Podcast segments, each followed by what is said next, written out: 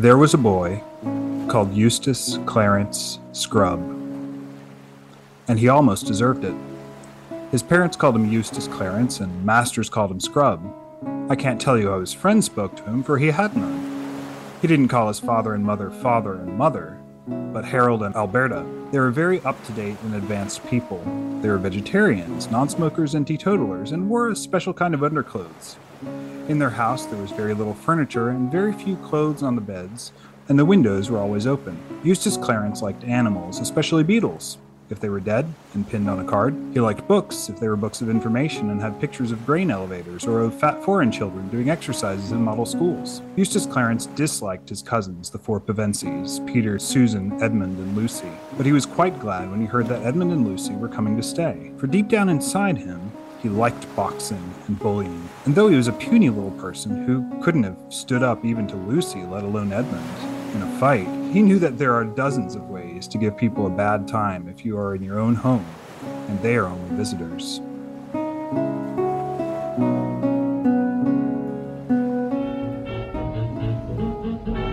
I was pointing out last time that the Christian life is simply a process of having your natural self changed into a Christ self.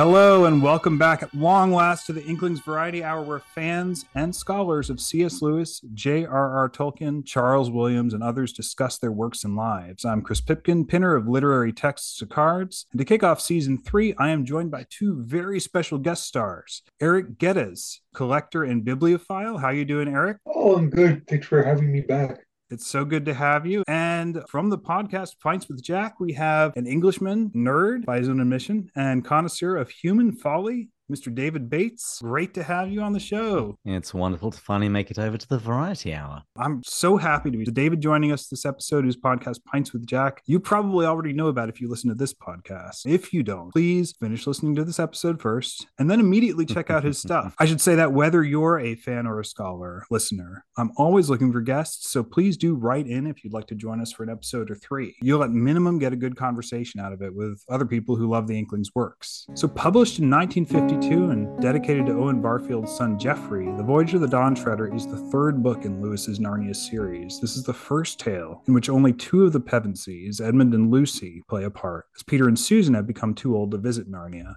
It's also the first tale in which a non Pevensie comes into Narnia from the outside world, Edmund and Lucy's awful cousin, Eustace. The Voyage of the Dawn Treader is a departure from the other books for a number of other reasons. Far less time has passed in Narnia than in previous books.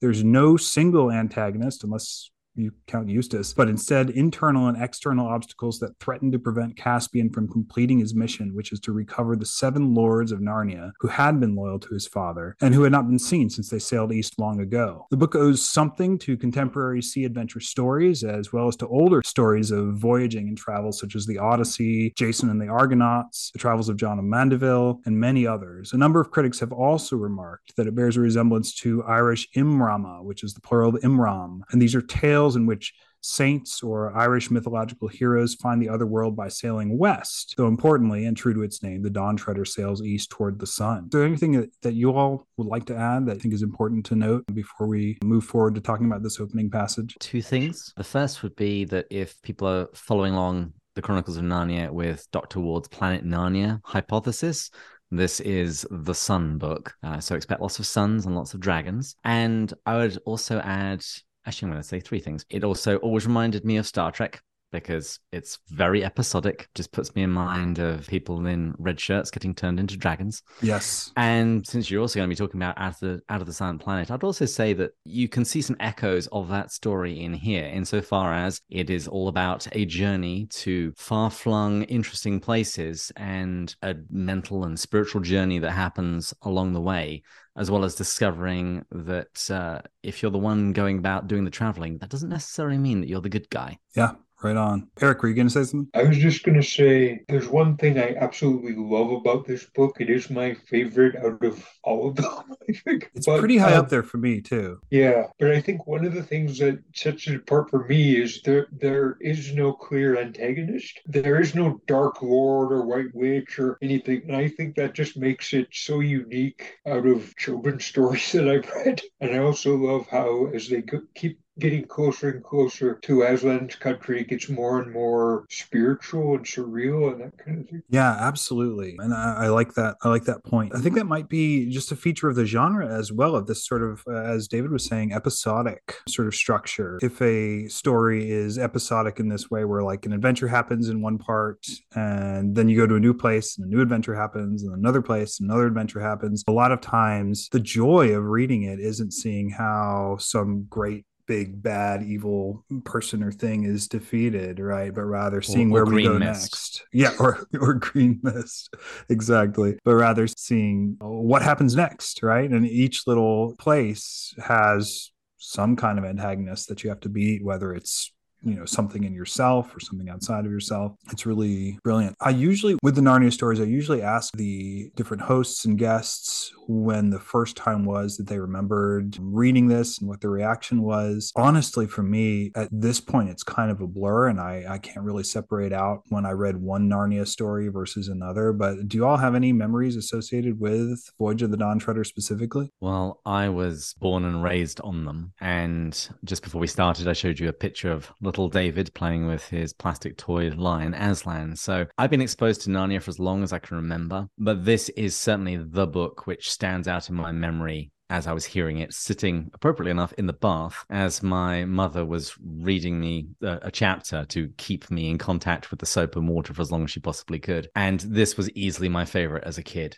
just because of it was high adventure and ships and sword fights. You know, what wasn't to love? Yeah, that's awesome. And I think that's part of the reason that I like it so much. And we're going to talk a little bit as well about how this is the point at which Lewis sort of figures out what Narnia is about. You know, as good as The Lion, the Witch, and the Wardrobe and Prince Caspian are, it doesn't feel like it's quite congealed yet. Like everything's still growing, like in The Magician's Nephew, you know? I I feel like the world kind of sets in The Voyage of the Dawn Treader in a way that it hadn't yet, where, where Lewis was like, okay, is this a land of talking beasts or is it like a land of human invaders that have come in from our world or you know how exactly do these things come together? But it seems to be much more have like a particular culture right and a particular um, flavor by the time you get to the voyage of the dawn treader which is interesting because of course like none of the voyage of the dawn treader actually takes place in narnia proper. It takes place in the world in which narnia the country exists but not in narnia the country itself um, unless you count the lone islands i guess uh, since technically they belong to They're, they're reclaimed. Right, right. But yeah, it's it's interesting book. I think it misses being my favorite because of the silver chair. I think the silver chair may be higher up there for me, but I'm not sure.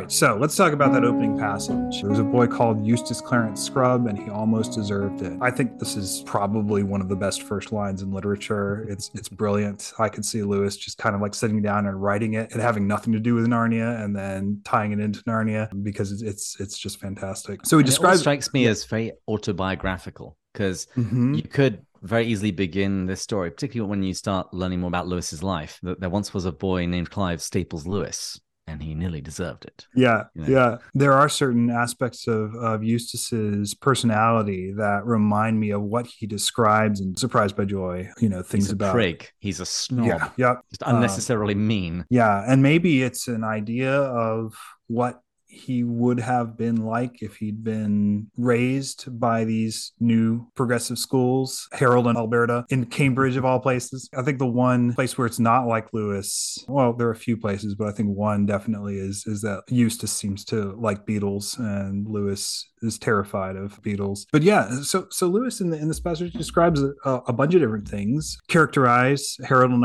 Alberta's life. They include strange underwear, teetotalism, leaving windows open, children, calling parents by their first names. And this, you know, to me, uh, Lewis throughout the Chronicles of Narnia, because they feature children is thinking a lot and talking a lot about education. So why are these things all a mark of Eustace's miseducation or lack of education or or yeah, false education? Well, throughout Maybe. the Chronicles of Narnia, people that don't smoke are always treated with a little bit of suspicion. So yeah, that's just that's just a mark of degeneracy in general. Yeah, uh, yeah. But what Lewis is referring to here are Shavians, fans of George Bernard Shaw, vegetarian, non-smoking, teetotaler. The whole thing about uh, underwear. Shaw, he was an advocate for a hygienic woolen underwear that was espoused by a German doctor named Gustav Jaeger. And he claimed that all other fabrics, when used for underwear, were injurious to your health. So pretty much Shaw is the anti Lewis. Uh,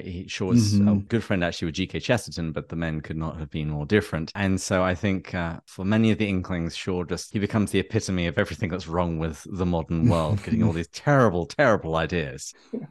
Yeah, and I think a lot of the um, health conscious stuff, it's hard for, particular at that point, it seems to be hard to separate out what's what's fad from what's actual science. A lot of the concern with bacteria and with germs and things like that, like you see that also come in for satirical thrust in that hideous strength, right? Where the where the men from NICE are are trying to get rid of anything that's organic at all right? Because it, it, it, so cuts against their aesthetic and their and their sensibility. There's something inhuman uh, about this sort of progress to to Lewis, uh, especially I think both Lewis and his brother Warnie would pour out their ashes from their pipes onto the carpet and shred it in because they thought it kept away bugs. Um, yeah, these yeah. these these were bachelors, and cleanliness does not seem to be particularly high up on their list of priorities. Well, when you're dirtier than the germs, uh, the germs have to go away.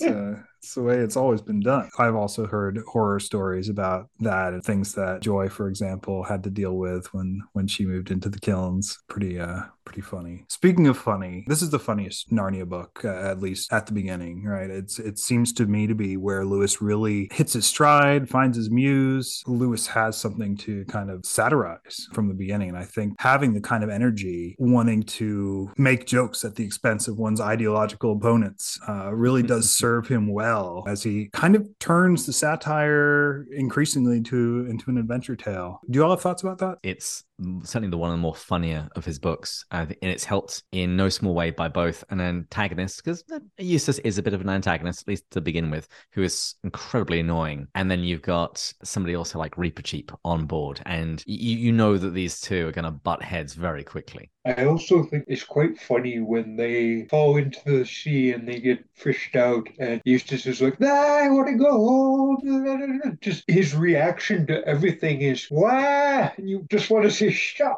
up. yeah, yeah like you were saying, David, it was the polar opposite of Reepicheep and everybody else on there because they know what they're getting into, whereas he has no idea. There's also such a um, combination of humanism and, and just really kind of an older tradition, even that humanism, you know, reacts against in the thinking of the Narnians. That Eustace and Harold and Alberta and Cambridge and every, you know, that that entire sort of progressive world and Shaw are very much setting themselves against and Lewis is, is seeing more in common between traditional human cultures than than between those cultures and the, the, kind of new modern progressives. There's a really funny kind of it's almost like a discordant note ending Prince Caspian and picking up with this book because really the ending of Prince Caspian and the beginning of this book really couldn't be more different. You've got this ongoing party with Aslan and uh, Bacchus and Silenus and lots and lots of wine and grapes and, and things like that. And school being, you know, a kind of almost modern school um, that the Telmarines are having, being disrupted by Aslan and bridges being broken and great, great party. And then the kids go home. And then the next book begins with Eustace Clarence Scrub and this like really antiseptic, very safe upbringing and education uh, that he's he's had thanks to his progressive parents who are teetotalers and therefore probably a little bit Bacchus averse. But at the same time, both works in, in dealing with education have a lot in common, especially when they're talking about what education should not be. Lewis wrote The Abolition of Man about a decade earlier, where he expresses concern that eliminating tradition from education will mean not inculcating the sort of emotional responses that make people human. He argues there that this will result in a generation of men without chests um, who are cynics and cowards and cut off from most great traditions that are designed to make people not cynical and not cowardly. Eustace seems to be an example of the sort of little jerk that this sort of progressive education would produce. And as you were saying, David, I think possibly even an autobiographical, semi autobiographical p- picture of the way that he could have ended up, if not for, I guess, the great knock and, and you know, his, his love of poetry. And I remember having this old bearded professor, Dr. Baranek, who's, you know, gone on to be with the Lord. He knew everything. He knew more than any of the other professors in, in my graduate school. And he sometimes fell asleep during his own lectures. Uh, but I remember he said once that he thought we could do a lot worse education wise than sending a kid to sea as a ship's boy when he turned 11 or 12 rather than high school. And I imagine that Lewis would have agreed. I'd kind of like to trace how these early chapters of Voyage of the Dawn Treader are a satire on education as well as a kind of argument for what a good education should involve. Obviously, it's about a lot more than that, of course, but it's an idea I'd like to keep in mind. Let's talk about the first four chapters of this book. The youngest two Pevensies, Edmund and Lucy, have been staying with their awful uncle and aunt and their awful cousin. They try to get away whenever they can from Eustace, who's very, very annoying. Talk, of course, about Narnia. And Eustace, of course, being Eustace, likes to listen in and make fun of them and make up limericks like some kids who play games about Narnia got gradually balmier and balmier, demonstrate that he knows what an assonant rhyme is. And they notice this picture that their aunt and uncle don't like, but they can't give it away. And it's a picture of a ship that looks just like a Narnian ship.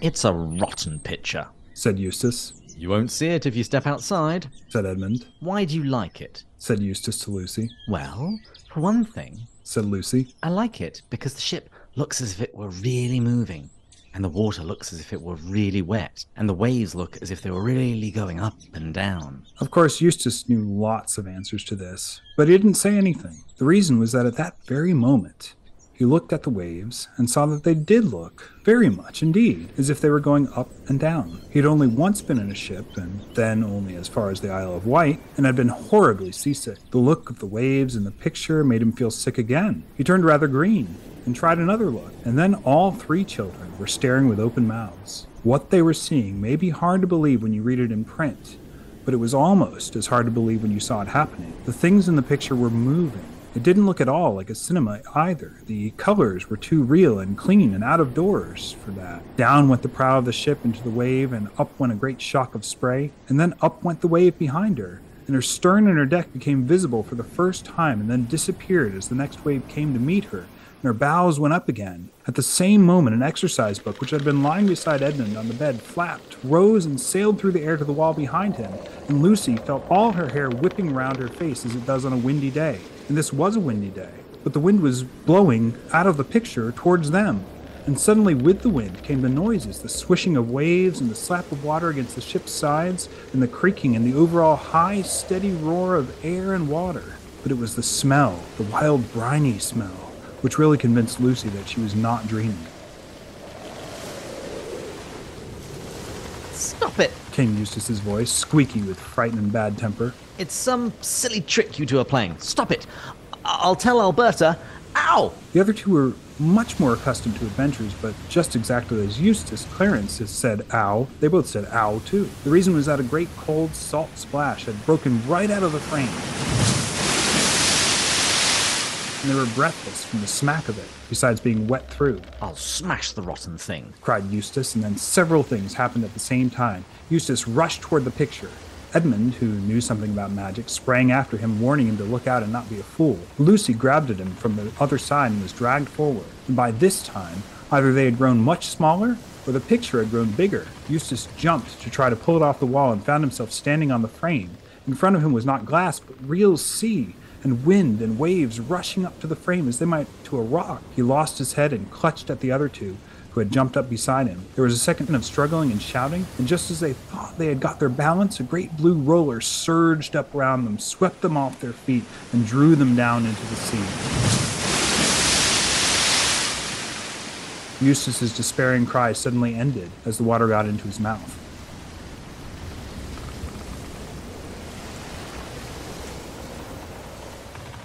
So, so far we've seen a wardrobe provide a way into Narnia. And then in Prince Caspian, it seems like nothing really brings them into Narnia, but we find out it's Queen Susan's horn, which is blown from Narnia. And this time it's a picture. Why do you all think Lewis chooses a picture to draw them in this time?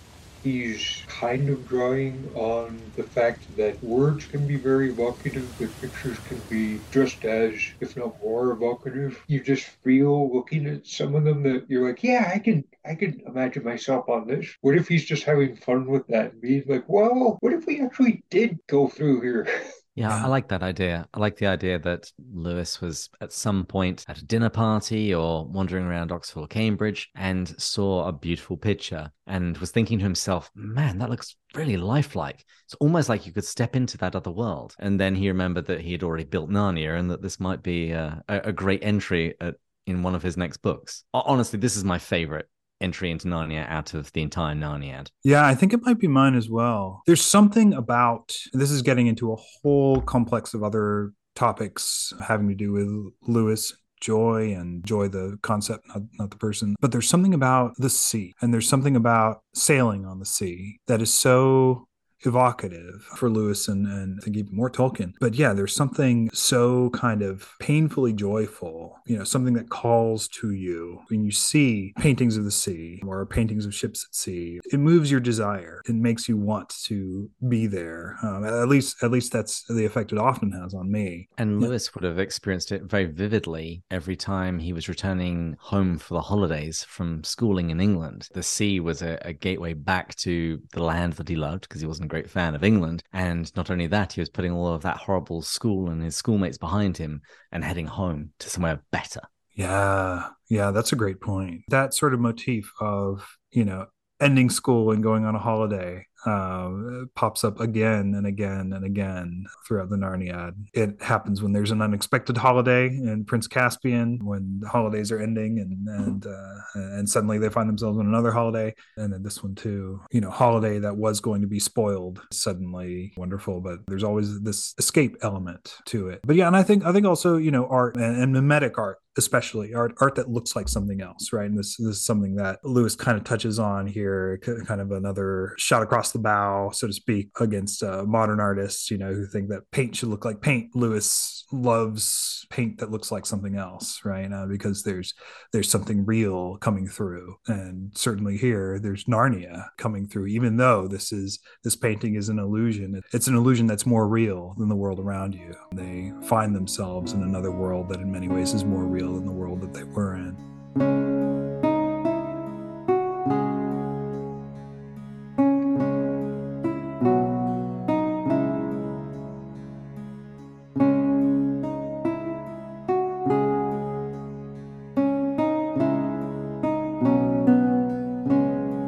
To get the picture, they are in the water completely to get pulled up by the by the ship. Eustace does not make the best impression on Caspian and his crew. Caspian's about three years older than he was when they left him at the end of Prince Caspian. We meet Drinian, the captain of the ship. We also meet Reepicheep, who continues to be a swashbuckling adventurer in the in the mold of maybe Errol Flynn or Lancelot mm. or Arundel. Eärendil. Yep. Yep. Yeah, absolutely. Uh, yeah, he's got he's such a brilliant creation of Lewis's because it's it's primarily like in Prince Caspian, it's funny that a mouse would have so much bravado or bravado, but gradually he's just kind of building layers and layers on Reepicheep, right? So he, he by the end of Prince Caspian, he learns to care, not to care so much about his honor, and he's this incredibly chivalrous, gentlemanly mouse. He also has this deep desire to go to the ends of the earth, right? And uh, which is a perfect thing for a knight to to feel, to want quest. adventure. Yeah yeah, yeah. Not just to destroy evil, but to discover good. So they get aboard the Dawn Treader uh, and they begin talking with Caspian. Where are you heading for? asked Edmund. Well, said Caspian, that's rather a long story.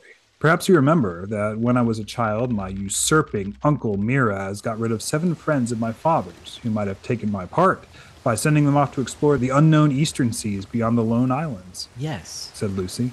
And none of them ever came back. Right. Well, on my coronation day, with Aslan's approval, I swore an oath that if once I established peace in Narnia, I would sail east myself for a year and a day to find my father's friends, or to learn of their deaths and avenge them if I could. These were their names the Lord Revilian, the Lord Bern, the Lord Argoz, the Lord Mavramorn, the Lord Octesian, the Lord Restimar, and, oh, that other one that's so hard to remember. The Lord Rhoop, sire, Drinian. Rhoop, Rhoop, of course, said Caspian. That is my main intention. But Reepicheep here has an even higher hope. Everyone's eyes turned to the mouse. As high as my spirit, he said, though perhaps as small as my stature. Why should we not come to the very eastern end of the world? And what might we find there? I expect to find Aslan's own country. It is always from the east across the sea that the great lion comes to us, I say, that is an idea. said Edmund in an awed voice. But do you think Said Lucy. Aslan's country would be that sort of country? I mean, the sort you could sail into. I do not know, madam, said Reepicheep, but there is this. When I was in my cradle, a wood woman, a dryad, spoke this verse over me. Where sky and water meet, where the waves grow sweet, doubt not, Reepicheep, to find all you seek. There is the utter east. I do not know what it means, but the spell of it has been on me all my life. Speaking of assonant poetry, um, that uh, has quite a bit of assonance in it. That's all right. But Eustace doesn't comment this time. No, no, he doesn't. I don't know if he. I think he's like down below seasick at this point because they haven't used the cordial on him yet or, something. But uh, I'm sure he'd have a lot to say. Yeah, it's it's a better poem than than Eustace's poem about some kids who played games about Narnia. Uh, again, this this eternal theme of all of Lewis's work, right? Uh, Sehnsucht, or however you correctly say it in German. What are your thoughts on on this part? Well, as you say, this is the defining characteristic of Lewis's life. In, he names his autobiography Surprised by Joy. He's talking about this indescribable something that has been drawing him along all of this time, such that he then even repurposes it in Mere Christianity as an argument for the existence of God. That, well, if if a baby wants food and there's such thing as food and a duckling wants to swim there's such thing as water well if there's this something inside of me that wants something that nothing in this world is providing well then that says i was made for another world. You see that idea here expressed in Reepicheep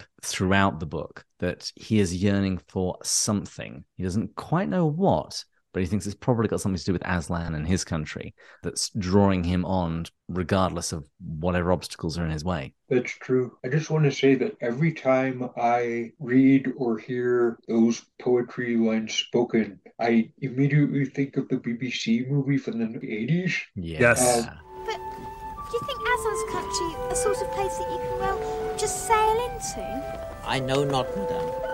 But there is this. When I was in my cradle, a woodwoman, a dryad, spoke this verse over me. Where sky and water meet, where the waves grow sweet, doubt not, Reepicheep, to find all you seek. There, in the utter east. And just the way that it's like sung kind of over the soundtrack. Whenever I think of that, it's like, oh yeah, I remember that. That that's really, really awesome. And little did we know that years later they would produce a new movie and that the BBC version would still be better. Yeah. So Yeah. much. Oh my gosh. Because in the movie, this is really sidelined. This is not Yeah. a thing at all. Yeah. It's mentioned in passing, but that's it. Yeah. This is the one thing I'll say because I could go on a whole tangent. I think we all I- The movie hurt me. it hurt Yeah. me so much. But Yeah. And we may cut this out. I'm not sure if I was angrier at the Hobbit movie or at the Voyage of the Dawn Treader movie. Voyage, at the easy. Hobbit- sure. Yeah. The yeah. Hobbit was bad, but that was clearly padded. You could at least make Right. sense of that. Whereas with the Voyage of the Dawn Treader, it's like you guys really were trying something very different from the book and Yeah. swing and a miss. I should have known when they decided to make Susan and Caspian fall in love in the second book, the second movie, that this was headed in a bad direction. They retroactively made the Prince Caspian movie worse because at the time I was like, okay, they're kind of setting up, you know, Caspian is going to meet the star and gonna fall in love, and they completely butchered it. And so I'm like, then that building block makes no sense. It's just annoying.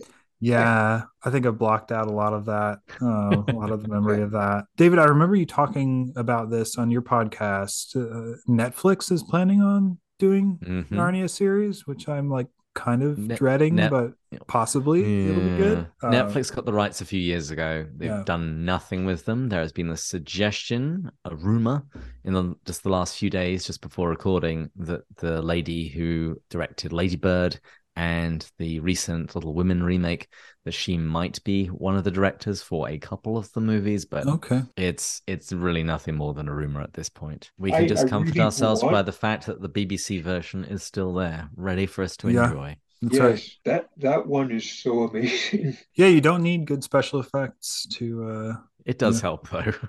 yeah, it, it does kind of take you out of the movie when certain production choices are made in Mhm. low budget movies. Okay, like I get that he's put everything to rights in Narnia. Things are good. You know, they've beaten back the giants uh, a little bit. Uh, all, all is kind of at rest. You still don't, unless you're like King Richard going on the Crusades. You know, you Even then, it probably wasn't a good idea. it wasn't a great idea, right? Hence Robin Hood. I've come to warn you that if you do not stop levying these evil taxes, I shall lead the good people of England in a revolt against you. And why should the people listen to you? Because, unlike some other Robin Hoods, I can speak with an English accent. I mean, Robin Hood's not historical, but hence the Magna Carta. It's an interesting uh, sort of talked about Aslan's management style that he's really, really not a. Um, Micromanager? yes, he's not a micromanager. He just kind of like sets people up and sees how things go. And it seemed to me that Caspian is probably also not a micromanager. The White Witch had to do everything herself. Um, Miraz too, you know. But yeah, Caspian's just going, oh yeah, things look pretty good here in Narnia. I'm gonna go and uh, sail after my dad's friends and, uh, and maybe rescue them, have some adventures. Trumpkin's doing fine. Um, Spring break. yeah, pretty much. Yeah, this is Caspian's holiday, right? It's interesting, and and and this also like kind of happens when to skip ahead just a little bit. Lord Bern, after they've uh, dismantled the slave trade in the Lone Islands, Lord Bern is like, ah, I think you should probably stay here, Your Majesty, and like make sure everything goes all right. And Caspian's like, No, Lord Bern, Nah, you got this. fine." Fine. I feel like all kinds of other fanfic could be written, things that go wrong in Caspian's absence. But yeah, it's it's interesting, and it gets to kind of the Star Trek thing that that we'll probably be bringing up, which is you have your most important person doing all the exploring in places where they could easily die, um, or be made a slave and, and sold off. We we get some great description of the Dawn Treader sailing, you know, and and, and sailing from the place they pick up um, Edmund Lucy and Eustace to the Lone Islands. This to me is kind of like paradigmatic of what it means to be at sea, right? Because this is one of the early books that I read that talked about like sea voyages. Um, what are some of your favorite moments from this from this voyage uh, between here and when they get to the Lone Islands? Again, I really like when Eustace tries to play a practical joke on Reepicheep, and then he is not having that. No one touches the tail. Yeah, and there, there's there's like constant sort of sparks between Eustace and Reepicheep. Again, owing to the fact that they are their their value systems are so different. Reepicheep is far more human than Eustace is, despite the fact that he's a mouse, possibly because of the fact that he's a mouse. The chivalrous giving up of um, Caspian's room to Lucy, and, and of course the, the Diary of Eustace, right? Um, Which is which is uh, again when the satire is reasserting itself pretty strongly. And it's Uh, also another part of that biographical element of Lewis's own life. He was also a journal keeper. And one of the things that happened at his conversion was that he decided that this sort of, this particular sort of introspection wasn't particularly good for him. hmm. And so that was one of the things that he stopped doing. Whereas Eustace clearly revels in it. Yeah. Uh, whether it's whether it's his marks or or whether it's his complaints about other people, this little notebook is precious to him. Yeah, absolutely. I wonder if Lew- I wonder if Lewis kept kept a record of his marks as a child. I hope not. that, like I, I kind of almost feel like this is antithetical to being any kind of a serious student is worrying about your grade to that degree. Readers, we're, we're referring to this uh, little passage. What Eustace thought, oh, sorry, listeners, we're referring to this little passage. What Eustace thought had best be told in his own words. For when they all got their clothes back dried next morning, he at once got out a little black notebook and a pencil and started to keep a diary. He always had this notebook with him and kept a record of his marks in it. For though he didn't care much about any subject for its own sake, he cared a great deal about marks and would even go to people and say, I got so much. What did you get? But as he didn't seem very likely to get many marks on the Dawn Treader, he now started a diary. I just kind of added the note that this is absolutely nothing like my students. They don't care about grades at all. Um, they they they always care about the subject for its own sake. And whenever they write me an email or come to my office, it's always for a deeper discussion of the you know of the subject at hand because they're such passionate scholars. I don't know if Lewis had students like this, but uh, I certainly don't. Well, it's not even really about the marks. It, it, this journal is just a cudgel. It's it's a weapon mm-hmm. that he can use. Whether yeah. it's he can, he can bragging about about a particular test where he got a higher mark than some other boy, it's kind of immaterial. It's just basically going to be his means of putting other people down and elevating himself. Yeah, he's trying to turn this story into um, an as told by Eustace story, right? That aligns with his his values um, and and his uh, his view of the world and what's important and what's good. TikTok hadn't been invented yet. Yeah, yeah, clearly.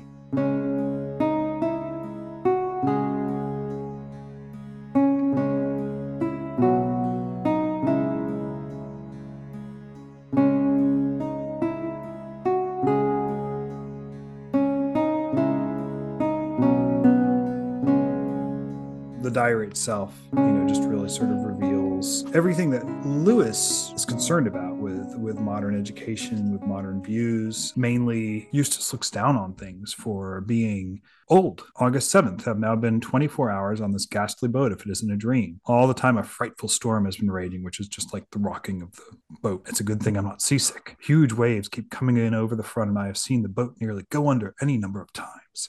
All the others pretended to take no notice of this, either from swank or because Harold says one of the most cowardly things ordinary people do is to shut their eyes to facts, capital F facts. It's madness to come out in the sea in a rotten little thing like this, not much bigger than a lifeboat and of course, absolutely primitive indoors. No proper saloon, no radio, no bathrooms, no deck chairs. So I like that he especially, you know, points out the fact that there are no deck chairs, which is great. But uh, but yeah, he's mainly, you know, looking down at Narnia because they're not progressive and have backward views. Uh, so they treat girls uh, with chivalry and, and things like that.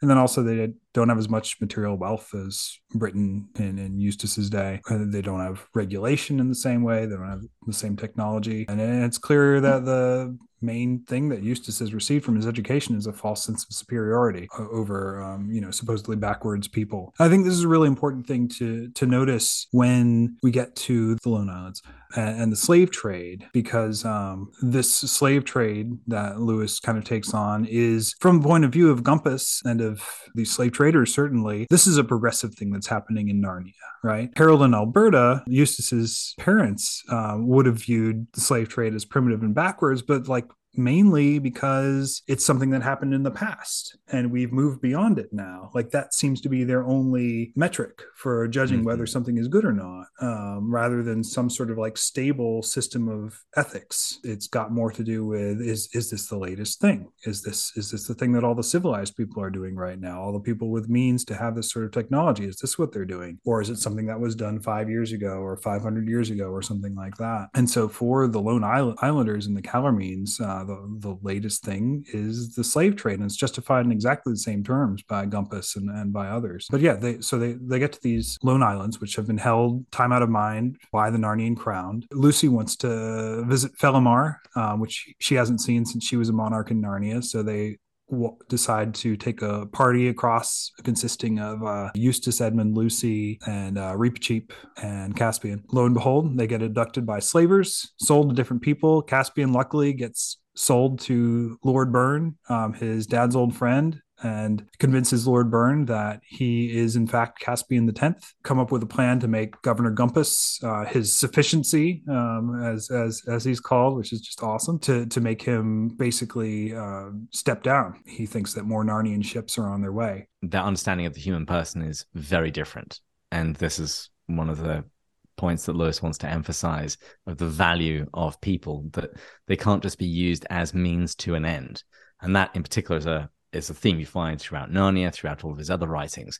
There is always a tendency by some people to see other people as things to use rather than people to love, hmm. as well as those who are in positions of power. Well, the normal rules don't get to apply to them. If they're truly great, they can rise above all of this and they can basically do what they want. Yeah. Yeah. And then, of course, you have Eustace saying that that's the way Caspian is being right? Um, and and and and kind of whining about the unfairness and the tyranny of you know of a monarchy and and things like that right? Because because Eustace is used to being catered to all the time as a uh, republican in the old sense of the word right? He's sort of used to kind of being catered to by his own government as a sort of rep- representative parliamentary system, but he himself is a kind of tyrant, right? Um, it's it's it's like democracy in this case has created nations full of tyrants, right? Who who get to have everything uh, their own way. Take exception to the fact that there are certain people who are kings, right? Even when those kings, like Caspian's doing,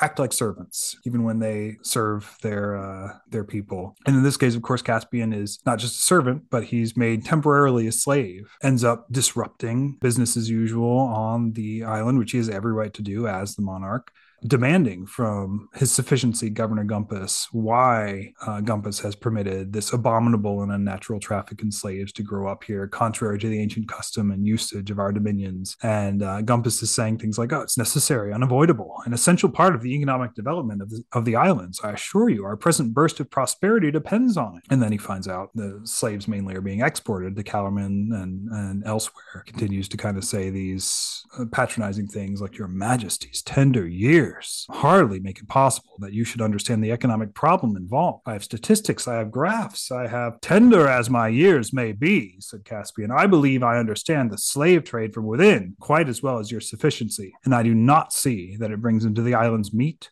or bread or beer or wine or timber or cabbages or books or instruments or music or horses or armor or anything else worth having. Whether it does or not, it must be stopped. But that would be putting the clock back, gasped the governor. Have you no idea of progress? Of development? I have seen them both in an egg, said Caspian. We call it going bad in Narnia. This trade must stop. You know, this great response to this metaphor of progress as as this sort of like indefinite growing up, right? And and Lewis always, of course, prefers the idea of uh, well, as time passes, things also go bad. And an idea of progress is you actually want to progress to something better, not just simply keep moving forward. Mm-hmm. Uh, he comes back to this idea several times in Mere Christianity when he says that people might say that he's suggesting that we're trying to turn the clock back. In Book One, Chapter Five, he says, "Would you think I was joking if I said that you can put a clock back?" and that if the clock is wrong, is very often a very sensible thing to do. We all want progress, but progress means getting nearer to the place where we want to be. And if you've taken a wrong turning, as the Lone Islands did with regards to slavery, uh, then to go forward does not get you any nearer. If you are on the wrong road, progress means doing an about turn and walking back to the right road. And in that case, the man who turns back soonest is the most progressive man. That's what Lewis understands by real progress, not what Gumpas is offering and particularly not uh, in bureaucracy, because that was one of the things that Lewis really hated. If you read the Screwtape letters, how does he imagine hell? Lots of nice offices with a with a very deep hierarchy. Yeah, absolutely. And this is, you know, a, a total managerial state that's been set up in the Lone Islands, right? Just basically bureaucracy. His interaction here with Gumpas um, is to uh, relieve him of his office. My Lord Bern, come here. And before Gumpas quite realized what was happening, Bern was kneeling with his hands between the king king's hands and taking the oath to govern the Lone Islands in accordance with the old customs, rights, usages, and laws of Narnia. And Caspian said, I think we have had enough of governors, and made Bern a duke, the Duke of the Lone Islands. So we're done with governors, we're done with bureaucrats. Uh, we're going to have, you know, titled people, which of course, you know, uh, I'm sure Lewis would be the first to admit, well, yeah, that can go wrong too. But yeah, it's a corrective to this sort of verging on modern state of affairs that you have going at, at, at the Lone Islands. I was just thinking, but it's also like the nice in that hideous strength Mhm. because I just finished listening to the Space Trilogy recently. It's amazing. The part where half the book is taken up with people saying a whole bunch of stuff, and then you're like, what did you just say? And like you never get down to what they're they talk around the issue, and it's just like that's such a good metaphor for bureaucracy. I was just thinking of that as another example. As anyone that's worked in an office knows, when there's a problem, let's form a committee. Let's let's have that Yeah. committee have some meetings. We can talk about it. We can send out some minutes. Yeah. yeah. So many so many meetings will happen. because then we can say we're doing something. Well, Um, exactly. Yeah. It's comfort. yeah. We have minutes. We have proof that we've been doing something. Yeah, yeah, yeah.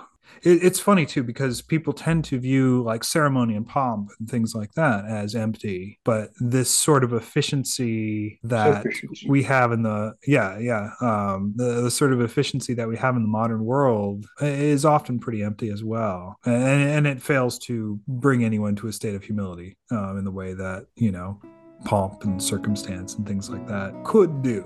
Um, Mm. Not not that it always did.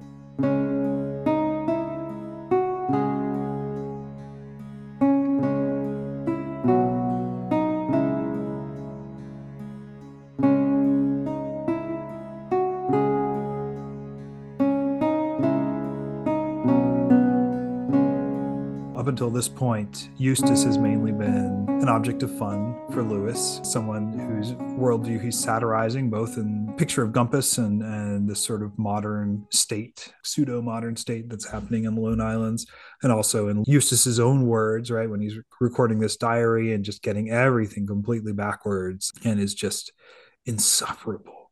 And then they get to an island after a storm at sea, I should say.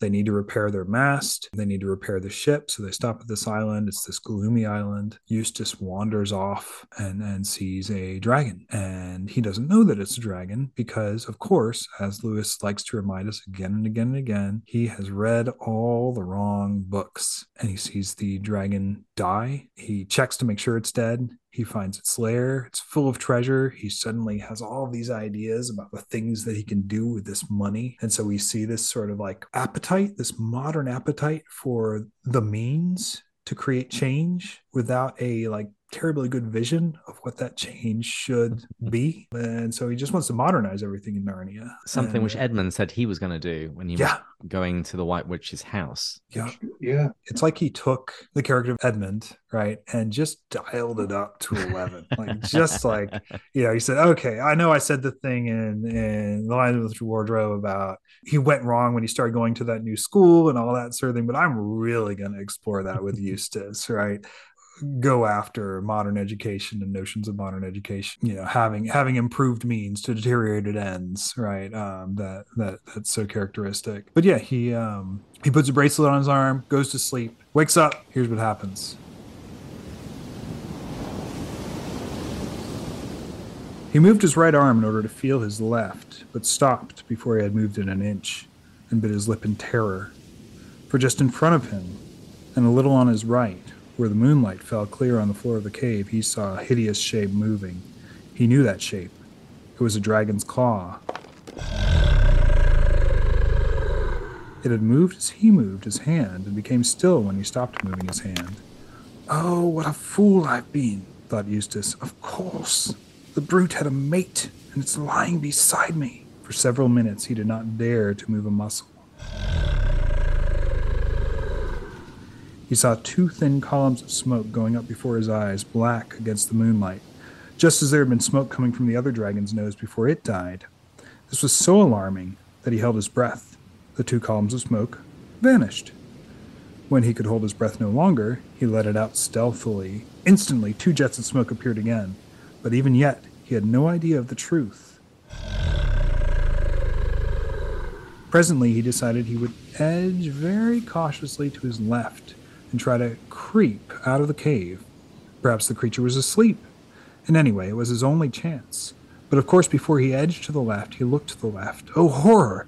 There was a dragon's claw on that side, too. No one will blame Eustace if at this moment he shed tears. He was surprised at the size of his own tears as he saw them splashing on to the treasure in front of him. They also seemed strangely hot.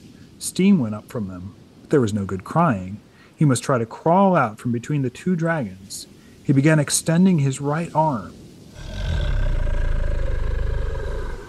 The dragon's foreleg and claw on his right went through exactly the same motion.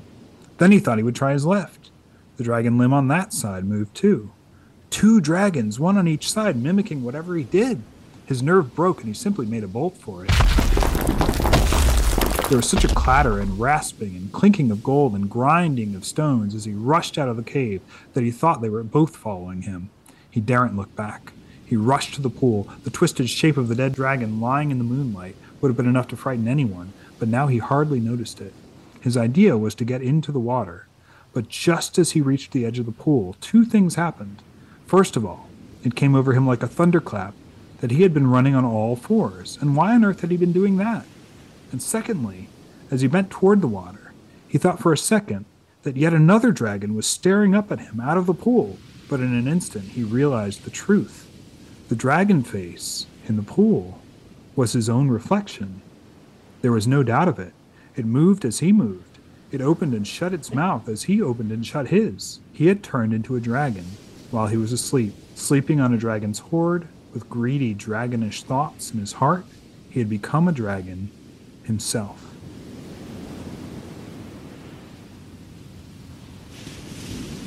Yeah, it's just so vivid and evocative. Um, not, I'm not sure what else you know I can I can really say about it, but it's uh, it's it's it's it's great. Do you all have any thoughts about why exactly this turns Eustace into a dragon? I don't know if we can necessarily explain how it happens other than magic, but it's an externalization of what's been there all along. We've been told that he's had dragonish thoughts in his heart. We've heard the interior monologue in his diary, and he's now come to this island where a magical uh, dragon's horde has now manifested that and shown him on the outside what he actually has always been on the inside. If my co host Andrew was here, he would say that this was an inversion of the Narcissus myth, as Eustace runs and sees his reflection, doesn't see beauty, but he sees ugliness, rather like uh, in Till We Have Faces when she sees her reflection and then weeps, I am Ungit. He's, he's finally brought low. He's seeing what sort of person he really is. Because throughout the story, Eustace has had a very high opinion of himself, and now he can't really do that anymore.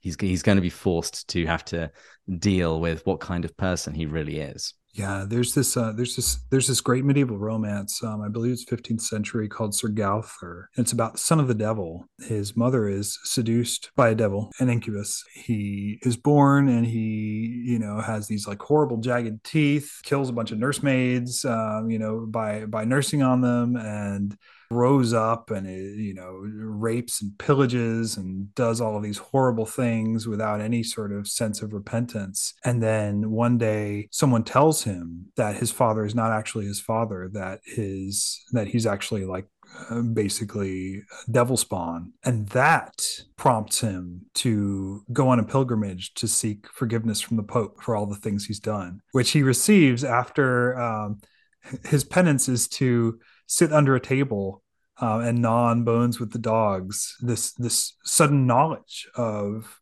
oh my gosh, this is what I really am is so powerful to him that it actually affects repentance. Um, and I think you see a, a, similar sort of thing with uh, with Eustace here, um, where we're becoming a beast, becoming that thing that he's really been inside and, and being seen as a beast, right? He's so he's so embarrassed of the way that he looks and of the way that he um, now appears because it's a manifestation of, of, of who he is deep inside, who he's always been. But and um, described as such regularly in the yeah. text, it talks about him being beastly to the others. It's, yep. it's yep. an old, old, older form that we don't typically use these days, but it describes perfectly how he was being. Yeah, and it's it's ironic, of course, as well that he's uh, again and again describing the Pevensies and Caspian as fiends in human shape, and he's been a fiend in human shape this whole time, and now he can finally be a human in a fiend's shape. That's great. I never thought of it that way before, but that that is everything you guys are saying is great. Whenever he says fiends in human shape, I always think of PG Wodehouse. It's it's just really hard not because that's the sort of that's the sort of thing that uh, that like Bertie and his friends in the Jeeves books uh, would would say is calling people fiends in human shape. But Lewis, you know, takes that expression and of course just like kind of turns it over and uh, and, and has fun with it.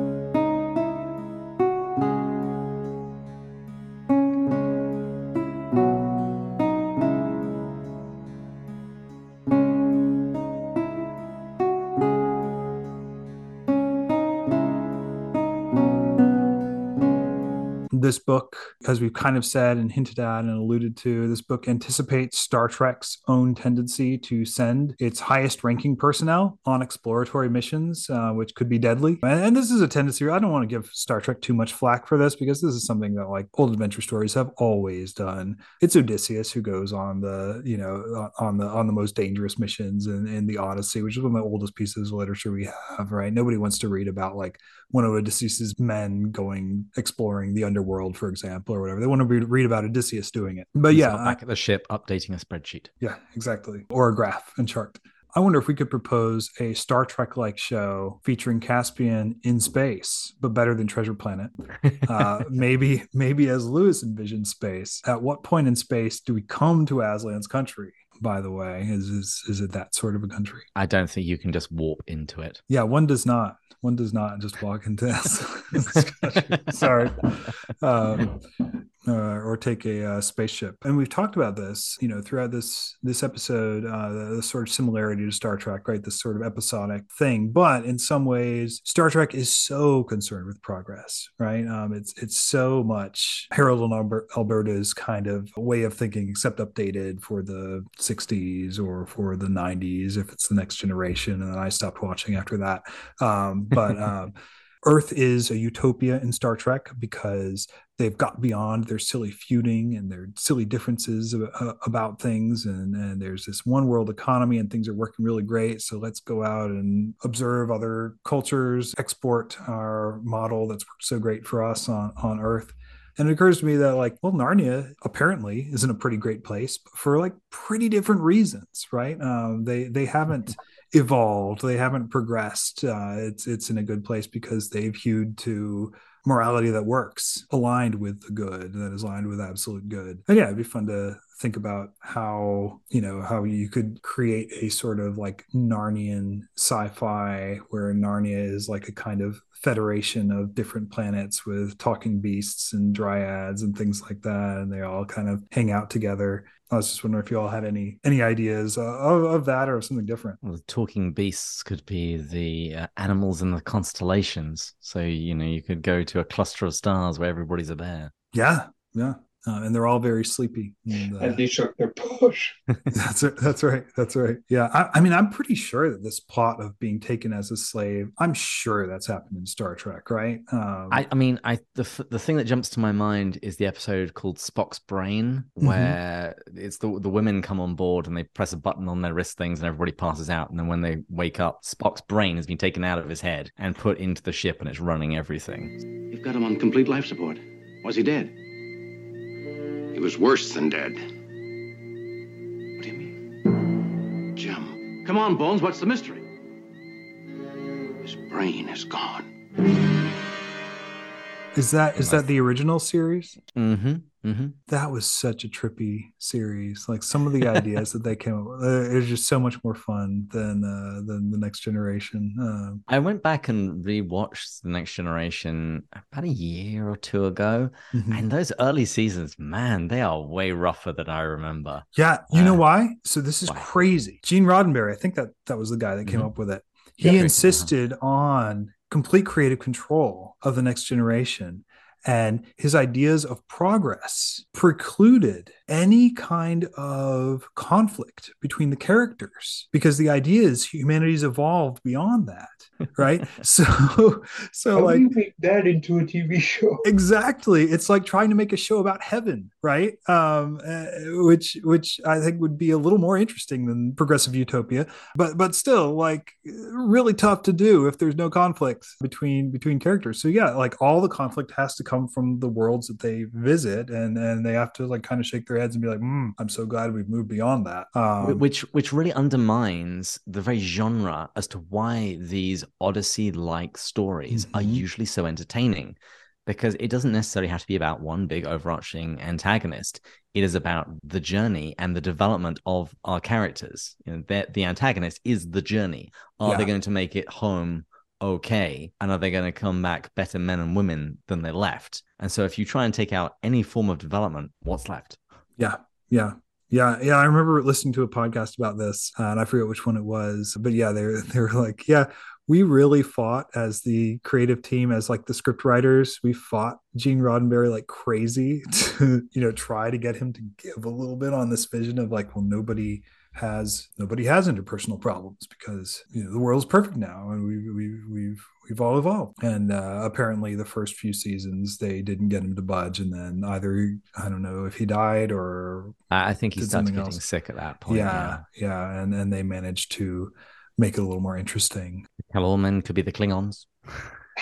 yeah yeah. No i was thinking that too right? Like, there could be like this great you know Empire. Cal- Calarmenian empire right? Like there is in narnia right? And the um and the type of space that there is would be more like deep heaven right? Uh the space trilogy. Except it would probably need to be a little less serene again because a show does need conflict. So maybe we disrupt the idea that only one planet has imperfect stuff and and sort of spread it around a little bit. But uh yeah i think it could be fun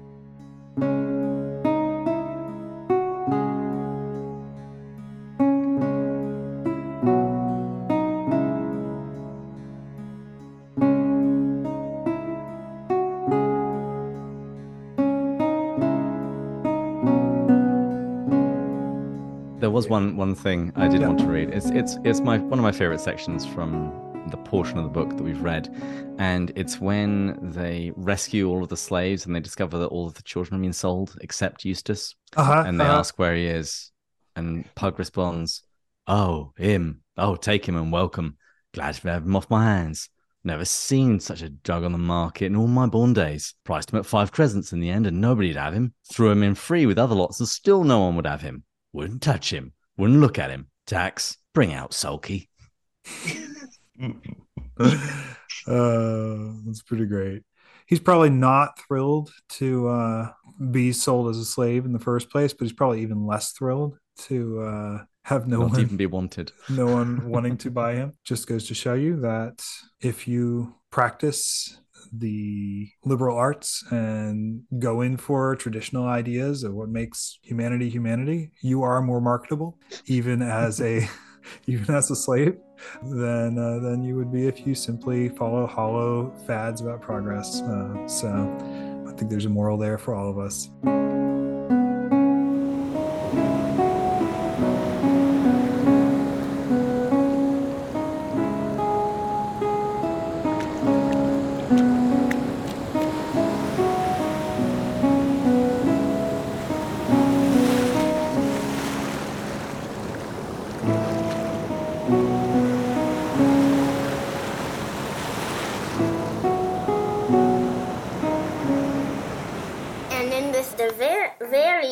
Disastrous episode, where within my You dad has two of his children as the guests to the podcast.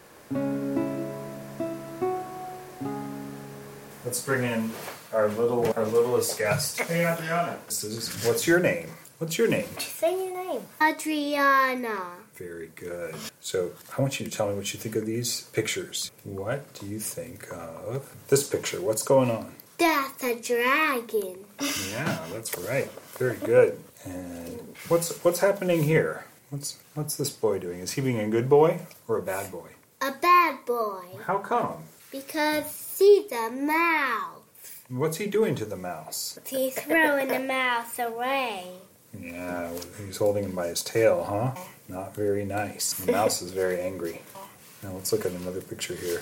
What's going on here in this picture? Can you tell? What is it called? I don't know. What's going on here? What is that called? That's a ship. What's happening to the ship? There's a there's a wave Yeah. and a storm. Yeah, I think so. I think that's right. Okay, here's another one. What are these guys? What do they look like? I don't know.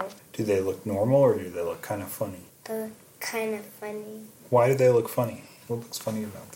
Because because they're playing in the trampoline. Oh, playing in a trampolinium. How many how many hands do they have? two, How many feet do they have? one. Yeah, isn't that silly? Yeah. So how do they get around when they have only one foot? Because How do they move around? because What do they have to do to get from one place to another? I don't know. Well, what would you have to do if you only had one foot? Pretend you only have one foot. What do you have to do to get around? Okay. What to do here? Oh, I want you to stand up, put your feet together like you have one foot, and try to walk over there with just one foot. What did you have to do? Jump. Yeah, that's right. That's right. All right, hey, come over here. Come over here. One more thing to show you. They're sailing, or they're they're taking a boat. See, and the boat's leaving a trail. They're taking the boat. Yeah. You don't need to do that that loud. Who are they talking to here? Who are the kids talking to? The lamb. Yeah. The lamb. Yeah. What do you think? You know, the lamb in this in this chapter turns into a lion. Oh. Yeah. Do you know? Do you know about somebody else who's called a lion and a lamb? What? Who? The Lion King.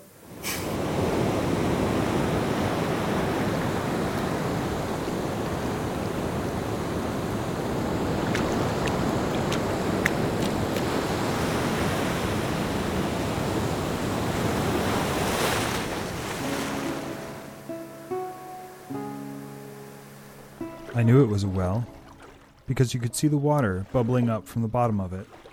But it was a lot bigger than most wells, like a very big round bath with marble steps going down into it. The water was as clear as anything, and I thought if I could get in there and bathe, it would ease the pain in my leg.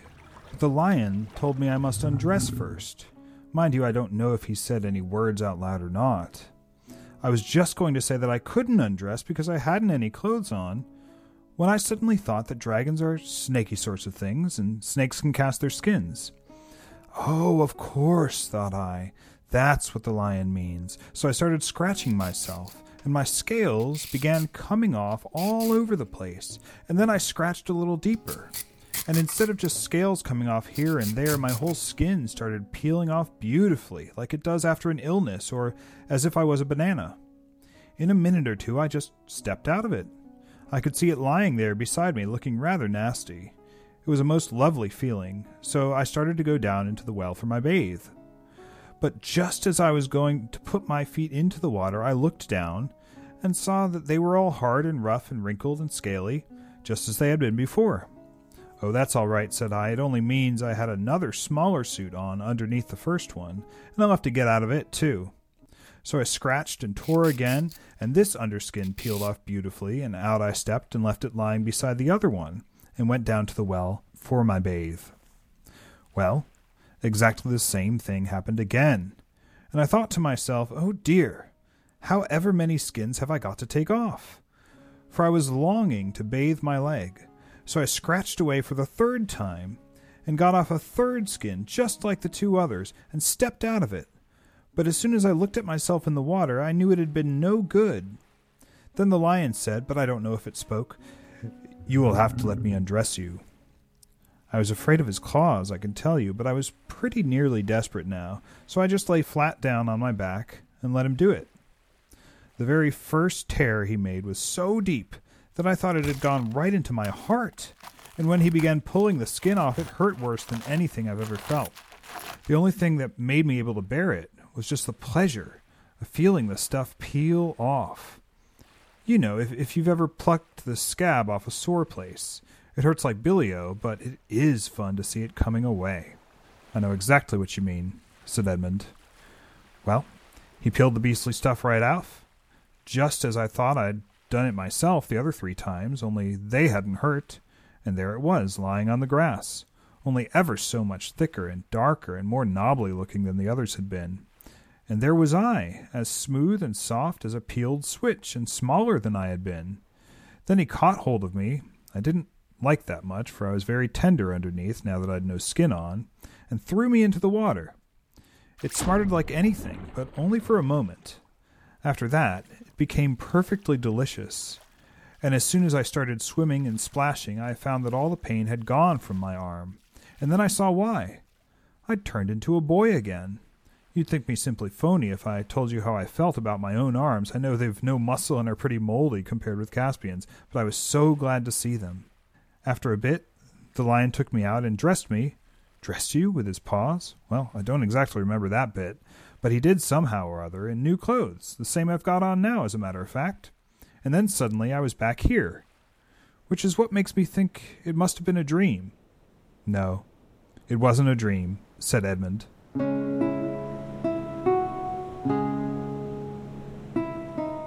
Hello and welcome back. This is our second episode of The Voyage of the Dawn Treader, where I have with me Eric Geddes, a collector and bibliophile out in frosty Arizona. How are you doing, Eric? Oh, I'm doing well. Good, good, good. Eric rejoins me again today as we continue to sail our bark towards the Crystal Sea. I guess you could say Crystal Sea, right? It's got lilies at a certain point, but uh, for a while it's fairly crystal like. So, what, what we're going to do is we're going to hit as many high points as we can of Voyage of the Dawn Treader during this conversation. But, listeners, if there are any that we leave out and you're like, ah, I really wanted to hear like more of the podcast on this moment of the Voyage of the Dawn Treader or this moment of the Voyage of the Dawn Treader, please do feel free to contact me at Inklings Variety Hour at gmail.com and feel free to come on the show and talk about your favorite parts of Voyage of the Dawn Treader because there's so much. This is for many people their favorite Narnia book. Every chapter I feel like I could spend an entire hour on. So so please let me know if there's more that you would like to talk about. So, a bit of background for Voyage of the Dawn Treader before we get going. It was published in 1952, dedicated to Geoffrey Barfield, Owen Barfield's son. It's the third book in Lewis's Narnia series. If anybody tells you differently, just abruptly end the conversation and walk away.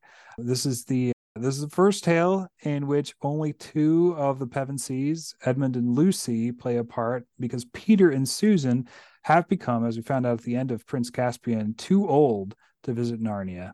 It's also the first tale in which you get a non Pevensie earthling, human, son of Adam, coming into Narnia from the outside world, the Pevensie's awful cousin Eustace. The Voyage of the Dawn Treader is a departure from the other books, those other books being so far, again, Lion Wardrobe and Prince Caspian for a number of reasons. Less time has passed in Narnia than in the previous books. It's only been a few years in Caspian's time, whereas when you went from The Lion, Wardrobe to Prince Caspian, it had been centuries and centuries. There's also no single bad guy. There's no Miraz. There's no Jadis the White Witch. Instead, the kids are kind of their own enemies, and Caspian is as well. The only one who's closer to uh, you're a good guy with no no shadowy or bad qualities. It seems to be Reepicheep, but yeah, no no great evil baddie. Instead, it's episodic. From chapter to chapter, they face a different threat.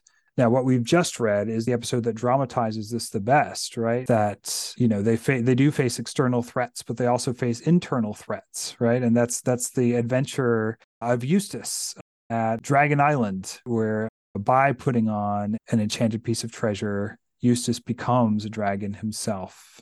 And we've just read really what's the most famous part of this book, where Eustace is undragoned, as Edmonds puts it. When he's undragoned, that that's really for a lot of people the best salvation image from this book, or at least the best sanctification image. The the moment when Eustace allows Aslan to change him instead of trying to change himself. Now, this is significant because Eustace has been, in Edmund's words, a record stinker up until this point. Not a nice kid, not a nice kid at all.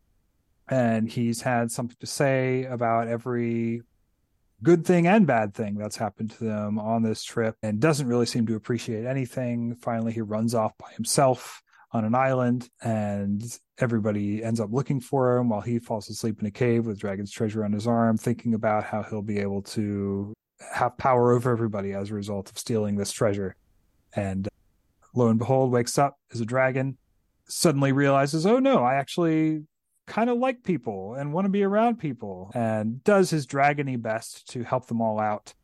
And after some time they begin to realize well shoot if we keep moving if we if we sail on and and complete the quest what are we going to do with eustace? He can't just fly forever up you know up above the ship but there's not really room for him on the ship. And finally of course edmund sees eustace in eustace form again but he seems quite different from even how he was as a boy to say nothing of how he was as a dragon when he tells this story that we read at the top so, Eric, what what resonates with you about about this portrayal of Eustace's undragoning? Does this work, do you think, as a better image for how God saves us than the image of Edmund being ransomed from the White Witch? Is it more like complementary? How does this compare with the way Edmund is saved in the first book? Well, I definitely think that this is a pretty clear analogy for baptism, which of course baptism, you go down one way and you come up another way spiritually. But I think this is like kids can totally understand this. And I think people who weren't even exposed to Christianity should be able to because it's external. The change is external. So you're going from a greedy boy into a dragon, and then you, you try and change back, but that never works if you do it by yourself, but you need, kind of in the same way you need him to ransom you from your own stupid decisions or whatever. Yeah, so that's what kind of sticks out to me.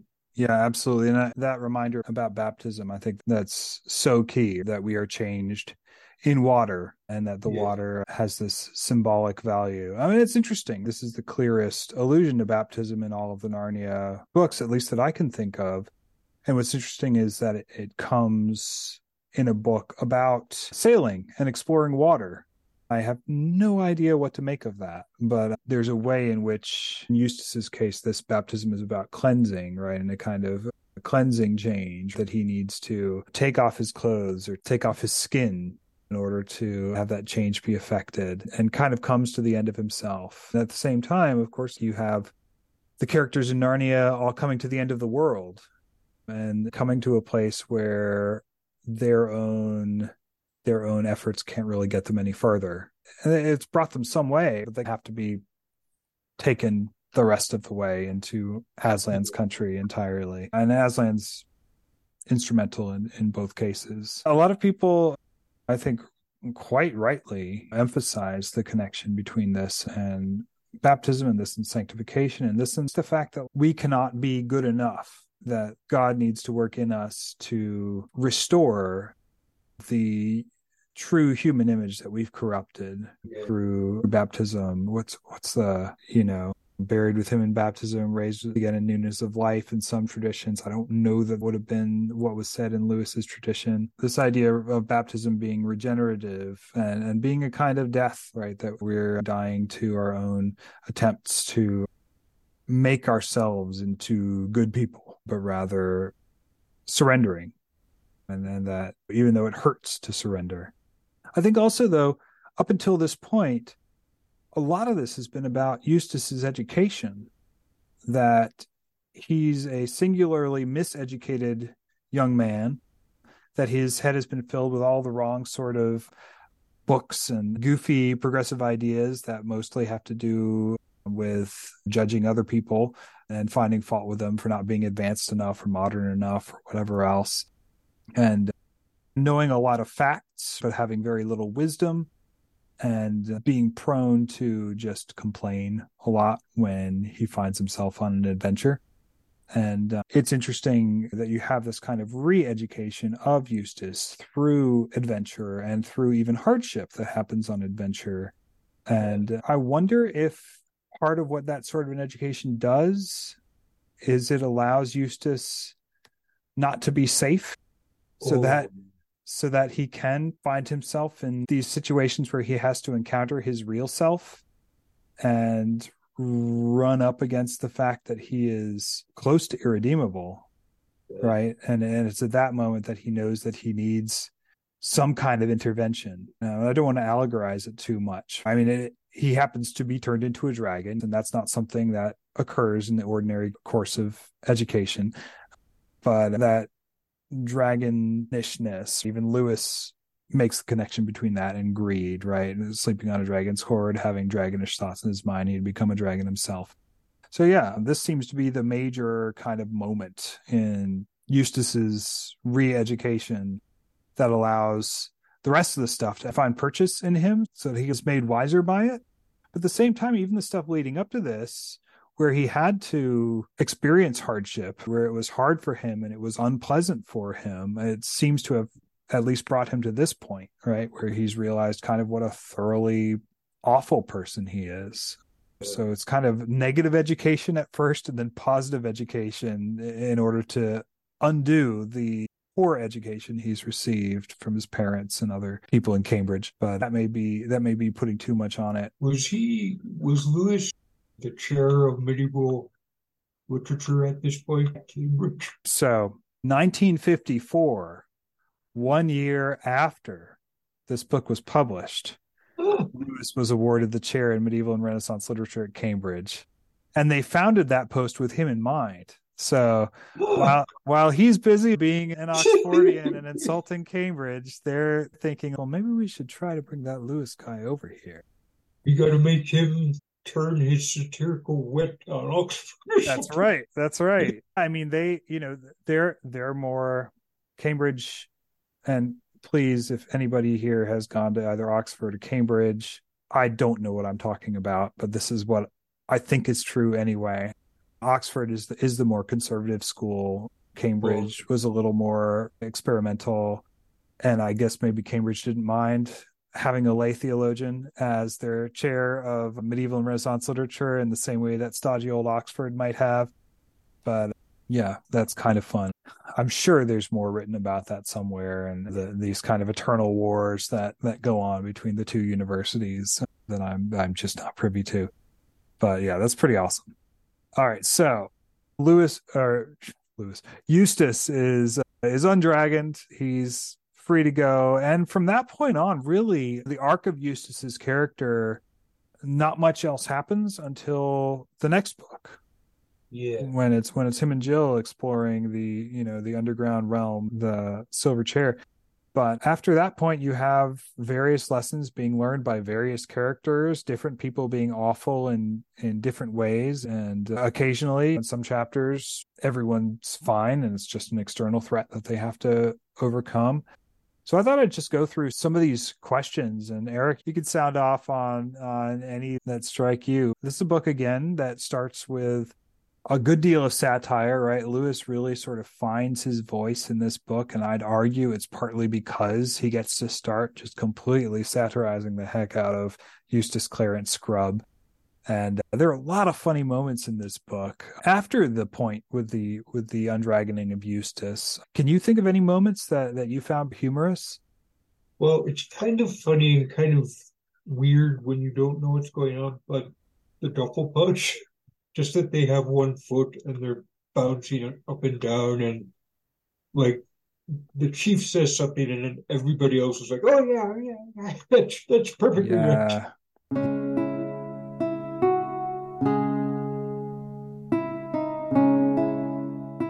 Yeah. It's funny and it's also really throws you off, right? As as you're reading in the same way that it throws them off. You have no idea what these invisible things are or where these voices are coming from or whatever else. And then the way that they speak is just bizarre.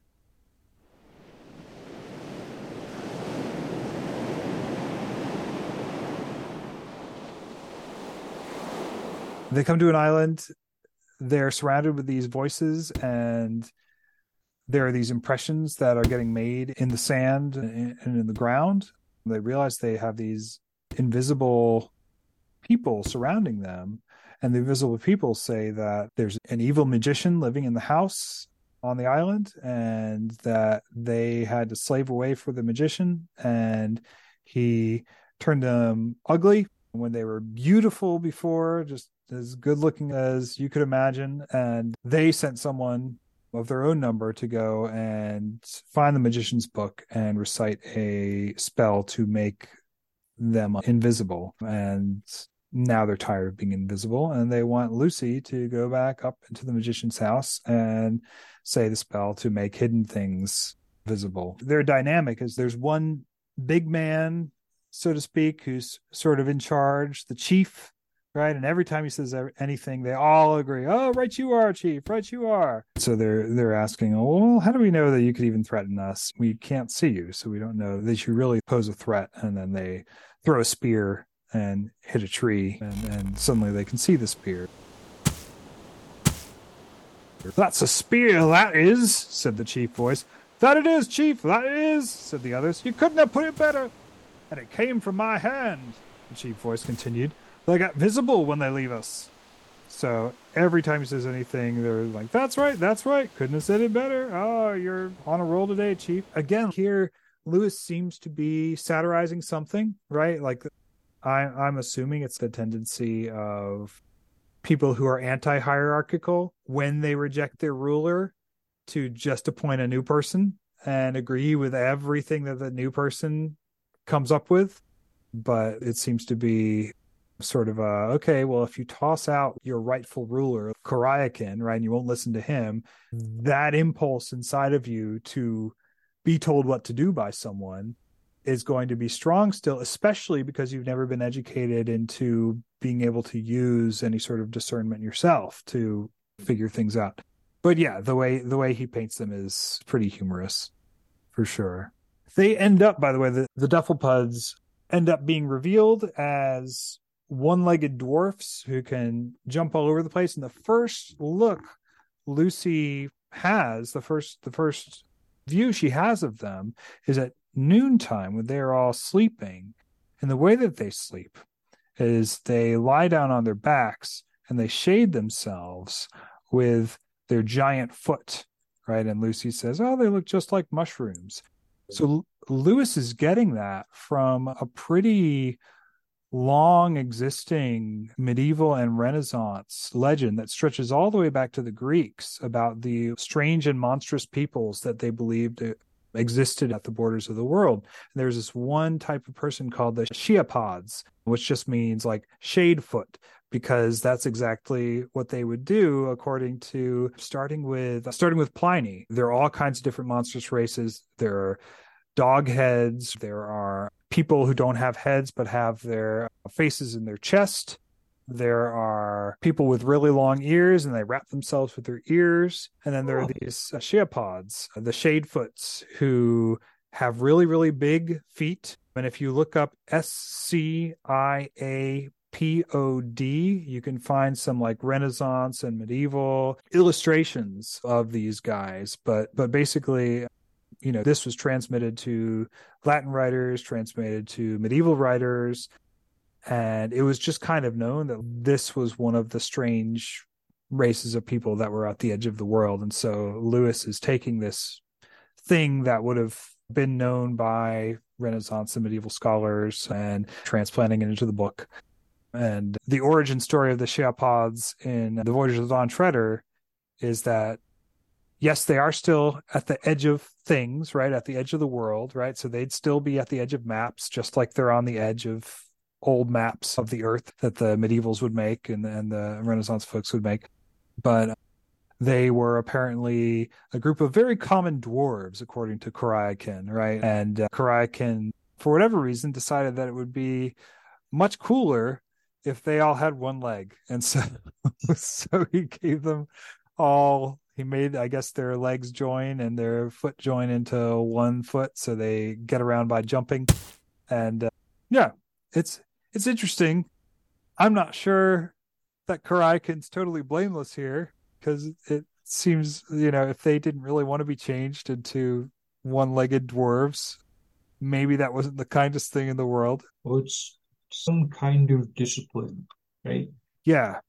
I I don't know, like it's probably not the best, but as like as a father, I'm sure you have to, even if you don't want to, like discipline your kids if they're if they're acting up. Yeah, that's true. I I don't take away one of their legs. No.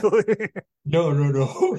Uh, but yeah, I mean that that seems to be you're absolutely right. Coriakin seems to play a kind of Prospero role, right? In the Tempest, you have Prospero, who's the rightful Duke of Milan, who's been exiled to this island wrongly in the case of the Tempest, but he's in charge of these two strange creatures, right? One is Ariel, who's a spirit, and one is Caliban, who's a a kind of a savage, bestial, half human, half something else, right? And uh, there have been lots of lots of renditions of the play afterwards, right? That that have kind of questioned this setup and questioned whether Prospero should be in charge of of Caliban, but uh, but it, it seems like in Shakespeare's mind it was very much well Caliban only thinks about his stomach and his sex drive, so of course it's good for Prospero, who's educated, right, to be forcing Caliban to carry water and chop wood for him and stuff like that, because this is helping Caliban to become something higher, right? And there are mm-hmm. all kinds of creepy and tricky analogies that can be made from that place that people have made and not entirely unwarranted, you know, that they've kind of found fault with Prospero. But but Coriakin seems to be a Prospero figure, right? They're both magicians and they're both in charge of people who don't seem to be very good at looking after themselves. Maybe it's like, well, people, I guess not in Narnia, but in our world, of course, people are higher than animals. Mm-hmm. But you could even maybe say like it's an Adam job. Like God gave the animals to Adam to name and take care of Mm-hmm. Yeah. because they can't, they couldn't, for whatever reason, take care of themselves. Yeah, and I think I think part of the way that Lewis viewed it, at least in the problem of pain, was that humans kind of mediated grace to the animal kingdom. Um, because they're the image of God, that's how God orders this sort of physical kingdom is through the people he created as his representatives. Yeah. And so you have a similar thing going on with Coriakin, even though, as we learn later from Ramandu, Coriakin used to be a star and did something bad. and We're not told what, but uh, part of his punishment is to be put there on that island and made to govern this group of dwarves called the Duffers, right? And of course, they they start getting the part of the reason they're called the Dufflepuds is because first they're called monopods, which is another name in the you know in the sort of monstrous races lore for the Sciapods, just meaning one-footed, right? And they get the name like all bungled up and start calling themselves Dufflepuds. The other parallel to this is Circe in the Odyssey. You have lots of lots of Odyssey parallels here, but what happens with Circe is when Odysseus and his men land on this island, and this island too has a house that's quiet with smoke coming up from it.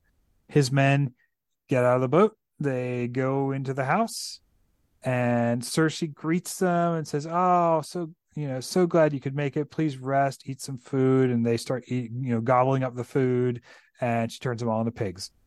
And then Odysseus has to come and save them, and she ends up being, you know, friendly because he forces her to, to change his men back as well, right? So there again, you have this motif a single enchanter living on an island, changing the form of things, right?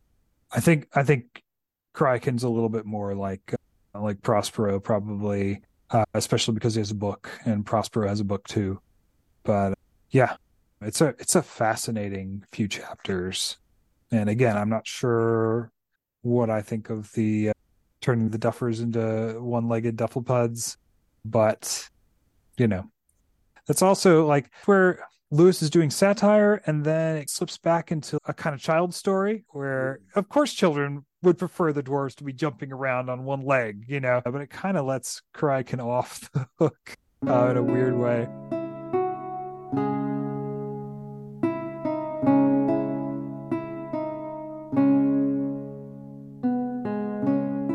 What are the parts in the Voyage of the Dawn Treader that filled you with the most wonder?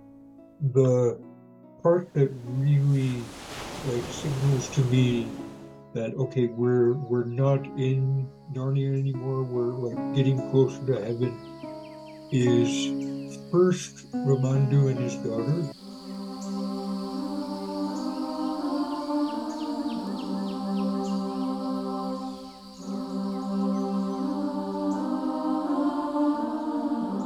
And just and then you find out he's a star and it's like whoa like stars are actually people here? Yeah. and the line that s- sticks out to me it's done really really well in the focus on the family version but eustace says in our world stars are a huge ball of flaming gas. And Andrew just says even in your world my son that is not what a star is but what it is made of Mm-hmm.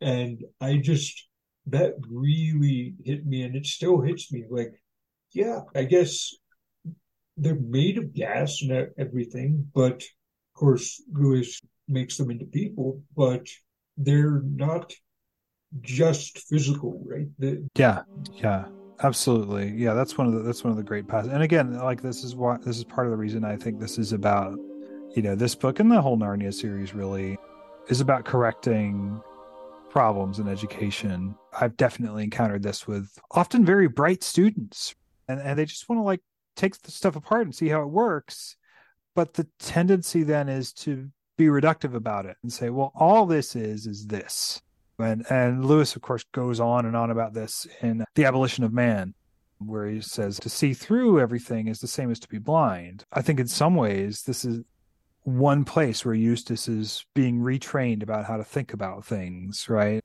Because he's very apt in, in terms of the sciences. He understands more about science than like most of the other people do. Most of the other Pevensies even, even though he's younger than them.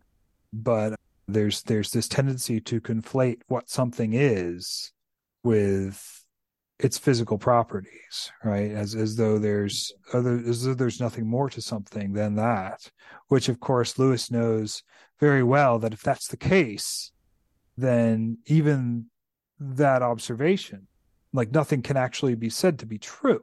If all we are is physical matter then who's to say anything about that physical matter aligns with any accurate vision of the world? So that reductiveness chips away at itself. It kind of saws off the branch that it's sitting on like a cartoon character.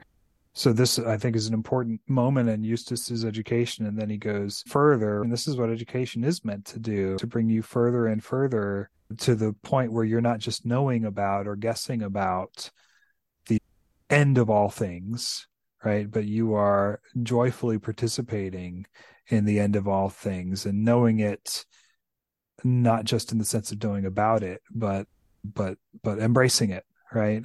And and and being at that at, at that place where you come into contact with the beautiful and, and ultimately with with aslan.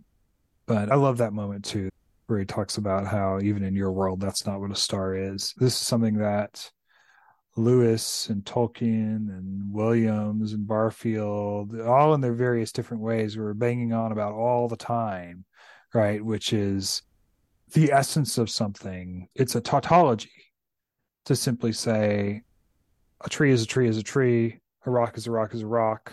It doesn't doesn't tell you anything about that thing, right? And and if all you do is say, you know, a tree a, tree is made up of these fibers and and and this thing and this thing.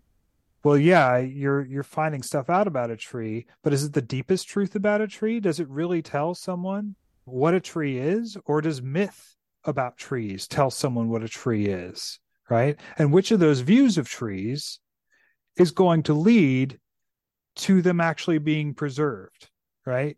Uh, is Yeah. it is it the view where like this is something that is precious that that we get from folklore, that we got from myth, that we have in stories, the trees in George MacDonald's Phantastes.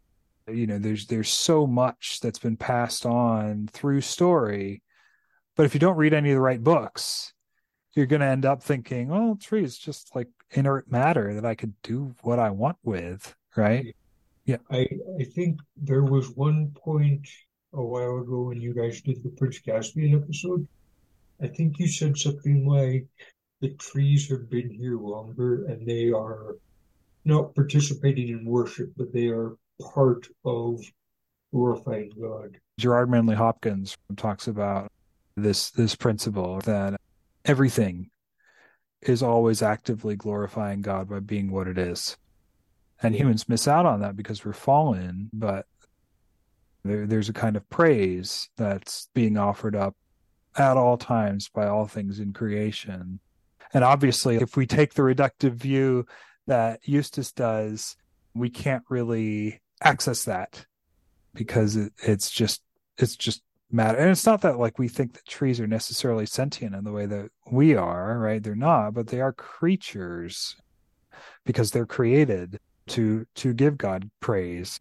Same with stars and it's kind of I when you were talking there, I just thought of like Madeleine L'Engle or Wind in the Door or mm-hmm. something like that. That's that's very much like the climax of that book is participate in the dance of creation, all creation, by being what you are. yeah, the L'Engle books are great for that. You know, it's it's not that like I don't think we should figure out what a star is made of or, yeah. or what a tree is made of or or even that we shouldn't use parts of nature to help us live healthier and oh, yeah. longer and and and all of that stuff but there should yeah. be a kind of gratitude and there shouldn't be a, a sense that either utility is everything right oh what can i use this for so i can advance my own designs w- without like a thought of gratitude nor should there be simply a sense of oh well all this is is this right? A kind of simple simplification. Because that robs us of the primary ingredient of of joy and of a healthy happy life which is which is wonder and and, and gratitude. And if we don't have those things and if if our heart is dead to the things around us that god's given us then we're well you know just just like people say in ramandu's island we're, we're, like beasts right? So you have that oh. second sleeper and apparently the three sleepers around the table the reason they fell asleep is because one of them reached for the knife that was used to kill Aslan that's that's there at the end of the world on on Aslan's table because they got in a quarrel about whether to keep going and go all the way to the world's end or whether to go back to sail back to Narnia and you can hear remnants of that quarrel when they when they go up to them and try trying to shake them out of the enchanted sleep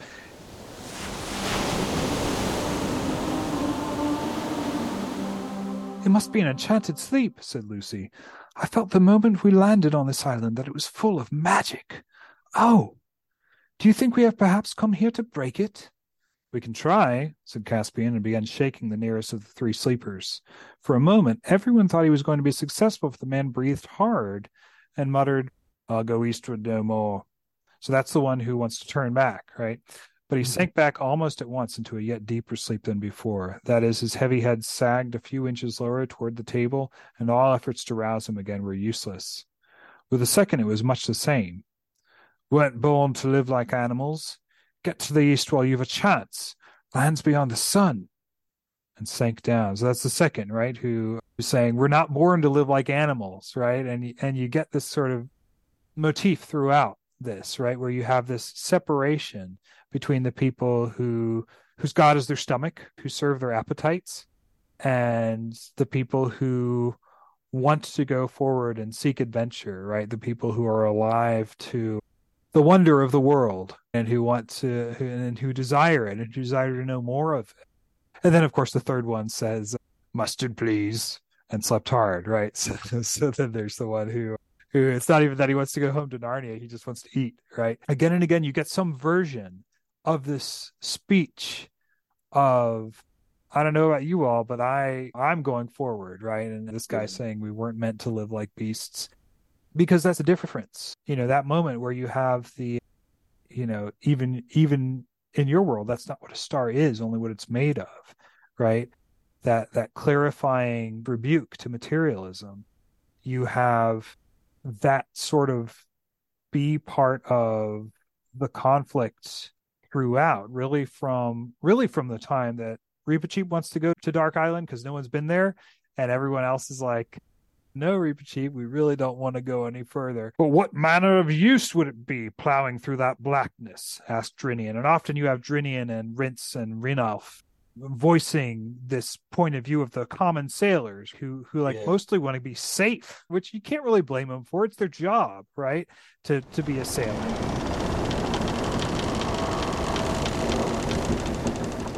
use replied Reepicheep. use captain if by use you mean filling our bellies or our purses i confess it will be no use at all so far as i know we did not set sail to look for things useful but to seek honor and adventure and here is as great an adventure as ever I heard of. And here, if we turn back, no little impeachment of all our honors. Several of the sailors said things under their breath that sounded like, honor be blowed. But Caspian said, Oh, bother you, Reepicheep. Almost wish we'd left you at home. All right. If you put it that way, I suppose we shall have to go on. Unless Lucy would rather not. And in this case, Reepicheep is right, right? Like, it's Yeah. good that they go into the blackness because they rescue one of Oh. Caspian's men afterwards he wants to continue to explore the blackness and they say no let's let's not so we have row row bellowed caspian this is after they start like getting the nightmares right row row bellowed caspian pull for all our lives is a head right drinian you can say what you like reepicheep there are some things no man can face because only Reepicheep remained uh, remained unmoved, right? Your Majesty, Your Majesty, he said, are you going to tolerate this mutiny, this poltroonery? This is panic. This is a rout. And then Caspian says the bit I just read. There are some things no man can face. It is then my good fortune not to be a man, replied Reepicheep with a very stiff bow. Right. So he's Yeah. he's all about the adventure, right? And in one case he's totally right, in another case he's completely wrong. They they needed to get out of that darkness. Um, so fear does tell us something, but it's a matter of having an ordered enough soul that you can hear fear when you should hear it and ignore it at other times when it's time to plow forward and when it's time to do the thing you're supposed to do. Um, and in the same way, you have a similar speech given by Caspian to his sailors when they're all kind of like, oh, yeah, we kind of like to go back to Narnia. And then gradually they have to think of, okay, what kind of rhetoric can we use to get them to keep sailing, right? And they come up with, well, you seem to be under the misapprehension that we even want you to come with us. Really, this is this is a very select group of people sailing with us to the end of the world. You'll carry the name Dawn Treader, and your descendants will too for the rest of Narnian history. And please feel free to stay here if you want to. Uh, and in fact, I can't even promise we're going to take all of you. And that seems to kind of like turn them around. Now, here's the weird thing Lewis is getting this, I think a lot of it anyway, from the poem Ulysses by Alfred Lord Tennyson. So this is this is a poem put into the mouth of Ulysses, uh, Odysseus, after his voyages, and he's talking to his men, which, like in the Odyssey, of course, his men are all dead by this point, but oh, in other legends, they're not. And he's talking Oh. about he's talking about how he doesn't want to stay there on the island, which which like you can tell like that's also shows that Tennyson is not quoting from the Odyssey because all Odysseus wanted was to get back to the island in the Odyssey. And he didn't even want to go to Troy in the first place in the Odyssey. But he's tired and he's restless. And he's talking to these men and he's saying, Much have I seen and known, cities of men and manners, climates, councils, governments, myself not least, but honored of them all, and drunk delight of battle with my peers, far on the ringing plains of windy Troy. I am a part of all that I have met, yet all experience is an arch wherethrough gleams that untraveled world, whose margin fades forever and forever when I move. How dull it is to pause, to make an end, to rust unburnished, not to shine in use, as though to breathe were life. Life piled on life were all too little, and of one to me little remains. But every hour is saved from that eternal silence, something more, a bringer of new things. And vile it were for some three suns to store and hoard myself and this gray spirit yearning and desire to follow knowledge like a sinking star beyond the utmost bound of human thought. And then he talks about, uh, okay, I'm making Telemachus my son, the ruler of this island, so that so that I can I can go on, right? This is my son, mine own Telemachus, to whom I leave the scepter and the isle, well loved of me, discerning to fulfill this labor by slow prudence, to make mild a rugged people and through soft degrees subdue them to the useful and the good. Sounds a little bit like hmm. Coriakin and the Dufflepuds, right? Hmm. Most, and then he's talking to his men again. There lies the port. The vessel puffs her sail. There gloom the dark, broad seas. My mariners, souls that have toiled and wrought and thought with me, that ever with a frolic welcome took the thunder and the sunshine and opposed free hearts, free foreheads. You and I are old. Old age hath yet his honor and his toil. Death closes all. But something ere the end, some work of noble note may yet be done, not unbecoming men that strove with gods. The lights begin to twinkle from the rocks. The long day wanes. The slow moon climbs. The deep moans round with many voices. Come, my friends, tis not too late to seek a newer world. Push off, and sitting well in order, smite the sounding furrows, for my purpose holds to sail beyond the sunset and the baths of all the western stars until I die. It may be that the gulfs will wash us down. It may be we shall touch the happy isles and see the great Achilles, whom we knew. Though much is taken, much abides. And though we are not now that strength which in old days moved earth and heaven, that which we are, we are. One equal temper of heroic hearts, made weak by time and fate, but strong in will to strive, to seek, to find, and not to yield. So hmm. that's a good chunk of Ulysses by Tennyson. You can kind of see some of the places that sort of jive yeah. with the, the Voyage of the Dawn Treader. Yeah, that it sounds very much to me like the Reepicheep thing of I will sail east and then I will paddle east and then I will sink with my nose to the sea. Yeah, um, yeah, it's it's like inspiring stuff, right?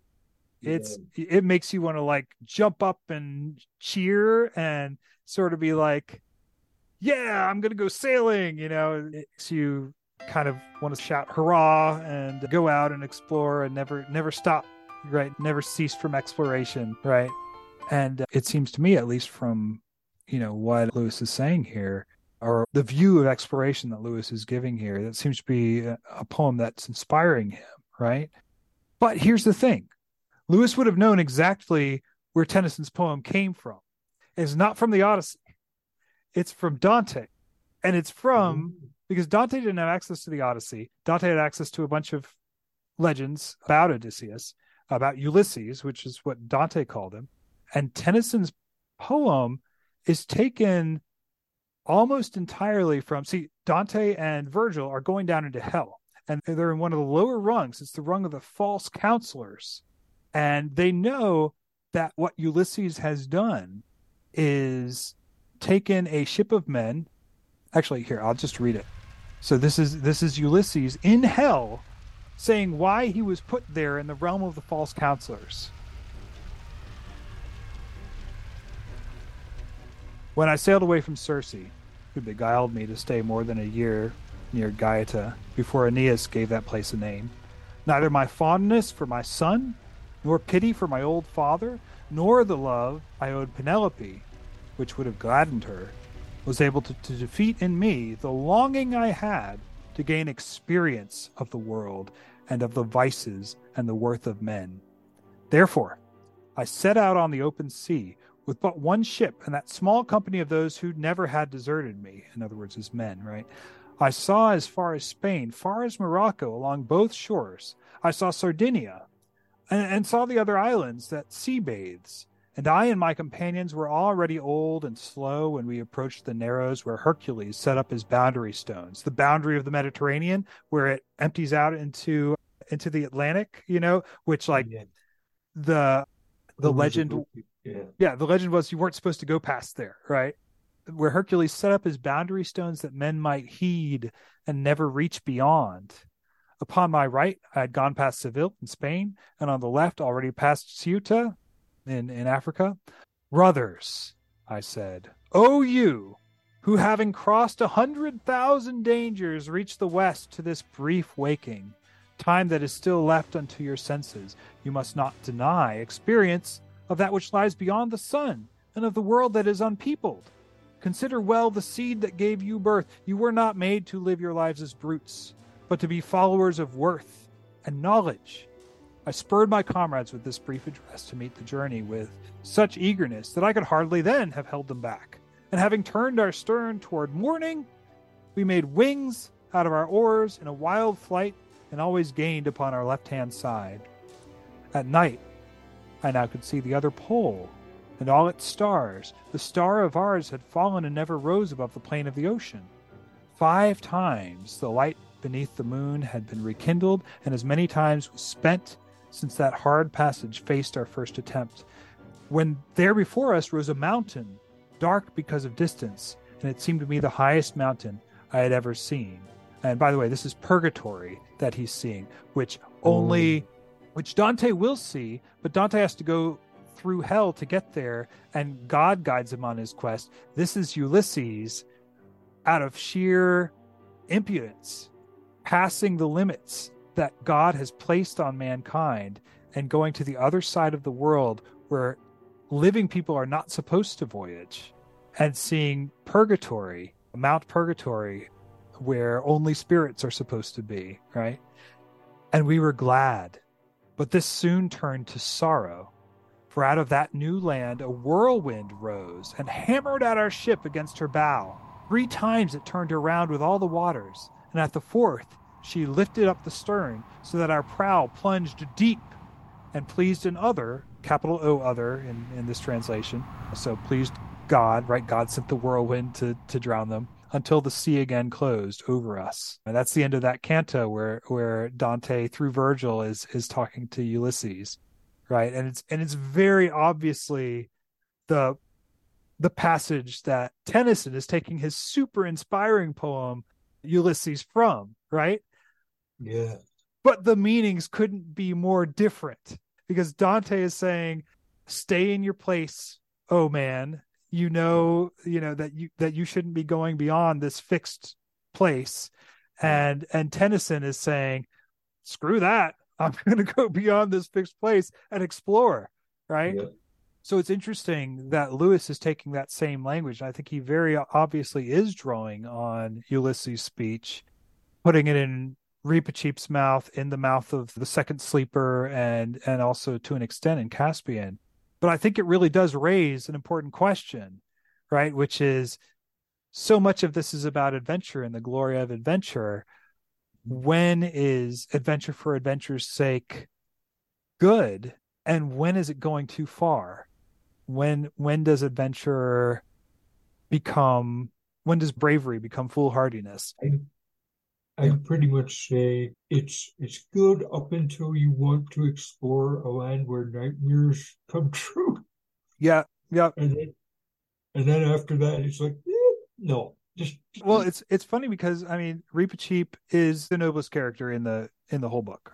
It's funny though because Lewis does deal with this question just a little bit, right? Because t- towards the end, Caspian and King Edmund have a kind of falling out because Caspian is taken with the same sort of love of, of adventure that Reepicheep is taken with, right? And he's not allowed to, uh, like, in, in this case, it's more the Dante version of Ulysses, right? Because, you know, just like Dante says, neither love that I owed my son nor love that I owed my wife or father could constrain me to stay on the island, right? But I wanted to keep going. And that's the wrong choice. And for Caspian too, he has obligations. And and yeah, well he's he's the king. You can't Yeah. just abandon everything. yeah, which I think is a good way to settle the question.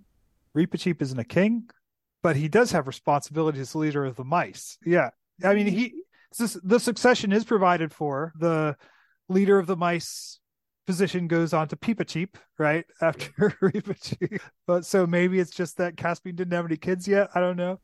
But uh, yeah, it's it's it's interesting. I I don't know. Do we ever get a sense of how old Reepicheep is? I don't know.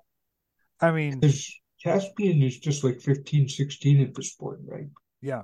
So it makes sense that he would want to go with Reepicheep, but it would also make sense of no, you have to be, you're in a position of responsibility. Yeah. And you have to grow up. Yeah. Right. And like, I don't know. Yeah. Well, I think too that I, I th- that's a great point. Which, by the way, raises a side question, which is like, do talking animals in Narnia have lifespans that are more like humans' lifespans or more like animals' lifespans? But we can come back to that some other time because I think the question you raised is is more important, which is, yeah, does age have something to do with this, right? Because when you are a certain age, when you are around the age that Caspian is, your your appetite for adventure is going to be pretty naturally wedded so that it's less noble for you to want to launch out into the deep than it is for maybe someone that it would take more bravery to to do that. Now on the other hand, that older someone more usually does have obligations, right? That prevents them from like joining a war, for example, or you know, exploring or, or whatever else, right? So in a lot of those cases, it is the right decision for them not to abandon their their obligations, right? But I think there's something to that though, in that when you're young, it takes a lot less holiness or sanctification to to want to do one of these like great glorious adventurous things right yeah. then not that you shouldn't do it because i think to a certain extent like that's not such a terrible thing for a young person to do but that it's more meaningful when it's bilbo baggins doing it who's comfortably middle-aged and really likes this hobbit hole. Bother burgling and everything to do with it. Yeah, yeah, exactly. Yeah. I wish I was in my hobbit hole with the kettle just beginning to sing or something like that. Yeah. I love, by the way, that the last the last word in the Hobbit is tobacco jar. Just like, you know, reinforcing this idea of the of the comforts of home. Yeah. But uh, yeah. Yeah, so I mean, this is an interesting book in terms of kind of testing and testing what the limits of adventure are, right? Because part of what Eustace needs is he needs to be that kind of a young man, right? He yeah. needs to be more like Reepicheep, whether Reepicheep is a young mouse or an old mouse or what, right? He he needs to be in places where he's unsafe or where he's uncomfortable or whatever else because he was not made to live like beasts, right? He he wasn't made to just fill his belly right and and and live for his stomach or his physical comforts or whatever else right part of what makes adventure grand is the physical discomfort because the physical discomfort causes you to look beyond physical needs and feel the keen wind of eternity blowing through the hair of your soul you know or or whatever right yeah. like uh, yeah that you get past that. You get past the need to be comfortable. And that, of course, is a lesson that a lot of the sailors have a good deal of difficulty learning, right? And even you see this divide as well between the sailors and Reepicheep in the last sea, where Lucy is looking at all these underwater people and she's just intrigued by them, right? It's this entire other society that that exists underwater that she can see and they have their own version of like hunting and hawking and yeah. knights and and shepherds That's... and shepherdesses and all these things so cool but also of course they're all naked and oh. when Drinian, I think it's Drinian, sees them and sees Lucy looking at them, he's like, "Turn around quickly, quickly! Pretend like you didn't see anything because some of these sailors like they've been at sea for a long time and they're going to think the wrong thing when they see you know these naked sea women right? And they're going to be diving into the sea and you know and and again it's like this this lucy doesn't even think of that because she's so given to seeing things correctly or clearly but they're still controlled by their appetites like the dufflepuds like you know materialism says we should be right? And uh, like eustace probably would end up being if, if it were, wasn't for this. But but then they hear a big splash and Reepicheep has jumped in. And of course Drinian at once thinks oh he's gone to you know see these you know, to see these people.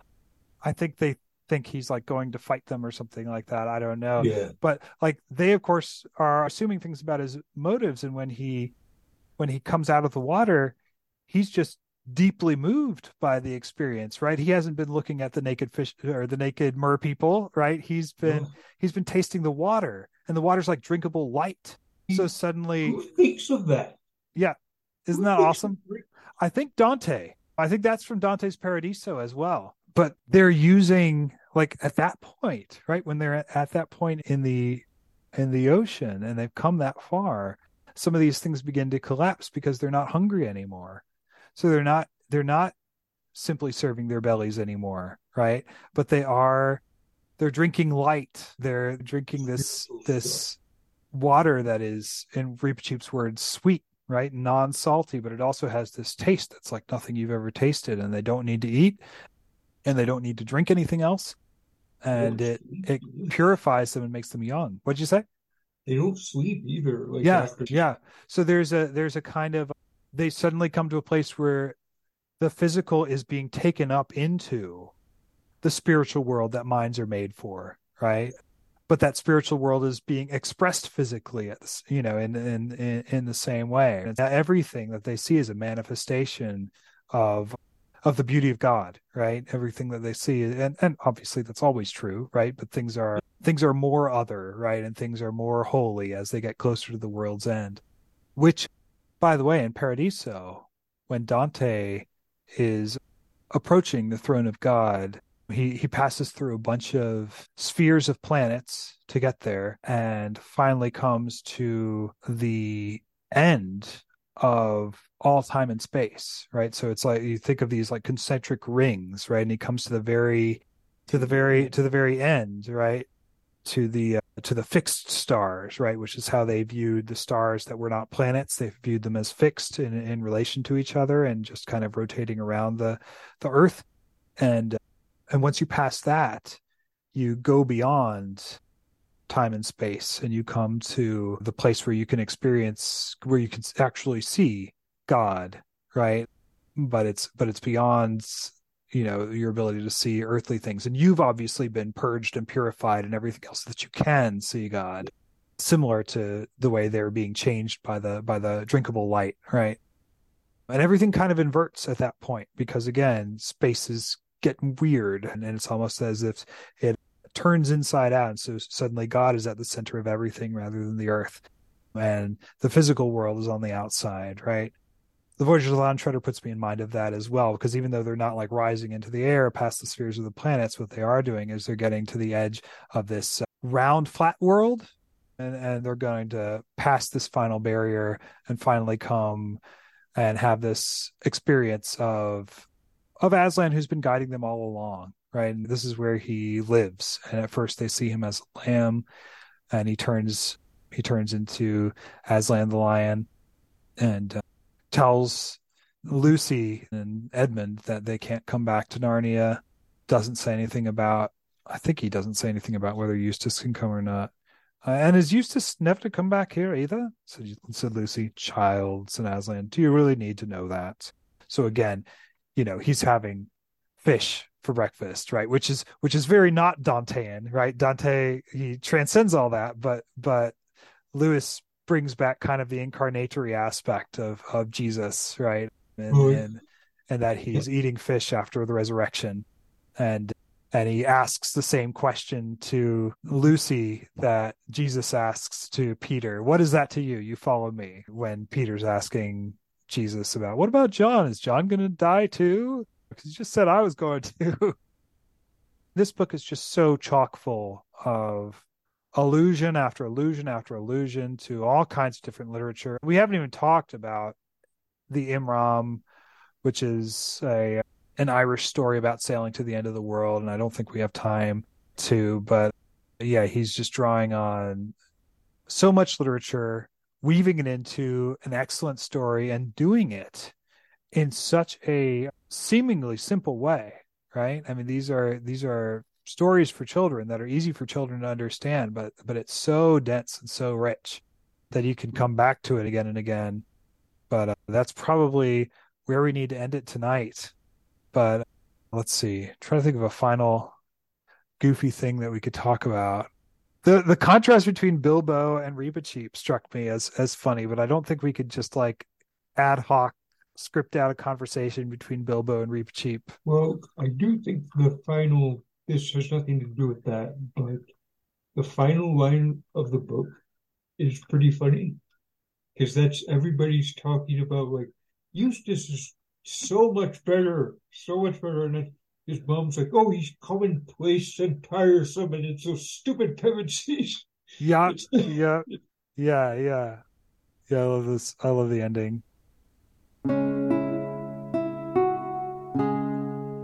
Only two more things need be told. One is that Caspian and his men all came safely back to Ramandu's island, and the three lords woke from their sleep. Caspian married Ramandu's daughter, and they all reached Narnia in the end, and she became a great queen, and the mother and grandmother of great kings. The other is that back in our own world, everyone soon started saying how Eustace had improved, and how you'd never know him for the same boy. Everyone except Aunt Alberta, who said he had become very commonplace and tiresome, and it must have been the influence of those Pevensie children. Yeah, that's a great ending. All right. Well, Eric, thank you so much for joining me as we explore the very ends of the world of Narnia. And listeners, if there's anything we missed that you'd really still like to talk talk about, feel free to email us and let us know.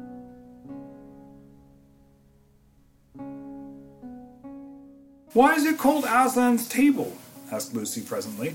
Because Aslan died on it. It is set here by his bidding, said the girl, for those who come so far. Some call this island the world's end. For though you can sail further, this is the beginning of the end. But how does the food keep? asked the practical Eustace. It is eaten and renewed every day, said the girl. This you will see. And what are we to do about the sleepers? said Caspian.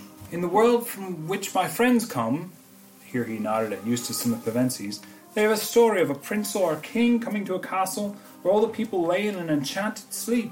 In that story, he could not dissolve the enchantment until he had kissed the princess. What do you think Caspian wants to do?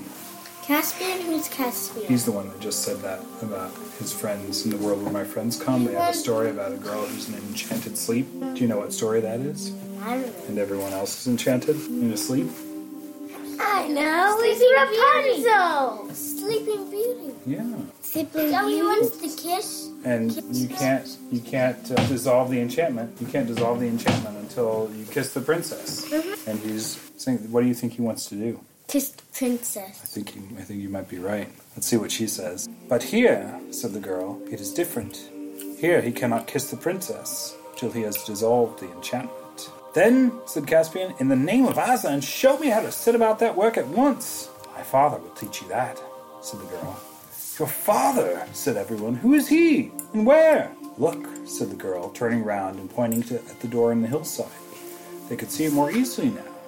For while they had been talking, the stars had grown fainter, and great gaps of white light were appearing in the grayness of the eastern sky. Her father is going to tell her, is going to tell them that the way to dissolve the enchantment is to sail all the way to the end of the world. Dun dun dun. And you know dun. who the, and you know who her father is? The king. And her father is a star. He used to be a oh. star. Dun dun dun. Shall be continued, but first we're gonna talk about it. Okay. Okay. So what do you think? What? What do you think about the thing I just read? It's good, but one Ooh, I like the part where the princess came in. No, she was so pretty. So do you want to hear about how she sang? How did she sing? Her name is is is Aurora. You know, we don't know what her name is, but I think Aurora would be a great name for it. For her. Yeah, she's a pink girl. She has a pink dress. This one has a blue dress. She, All right, let's see. Slowly, the door opened again, and out there came a figure as tall and straight as the Oh, girls, cute. but not so slender. It carried no light, but light seemed to come from it. As it came nearer, Lucy saw that it was like an old man. His silver beard came down to his bare feet in front, and his silver hair hung down to his heels behind, and his robe appeared to be made from the fleece of silver sheep. He looked so mild and grave that once more all the travelers rose to their feet how, I just want to know how she sung. well, we'll get there, okay? But the old man came on without speaking to the travelers and stood on the other side of the table opposite his daughter. Then both of them held up their arms before them and turned to face the east. What's in the east? Do you know? It's in the east. Um, What comes up in the east? an airplane, I think. The sun goes down in the west. So if it goes down in the west, where does it come up? East. That's right. Yeah. So they it's it's nighttime, and these two people are staring towards the east. Right. Held up their arms, arms before them and turned to face the east. In that position, they began to sing. I wish I could write down the song, but no one who was present could remember it. Lucy said afterwards that it was high, almost shrill, but very beautiful. A cold kind of song, an early morning kind of song. And as they sang, the gray clouds lifted from the eastern sky. and rings blink blink. They were singing. and as they sang, the gray clouds lifted from the eastern sky, and the white patches grew bigger and bigger till it was all white, and the sea began to shine like silver. And long afterward, but those who sang all the time, the east began to turn red, and at last, unclouded, the sun came up out of the sea, and its long level ray shot down the length of the table on the gold and silver and on the stone knife. So what were they singing for? What was their song making happen? The the um the sun go up. Yeah, that's right. Now that's where we stop.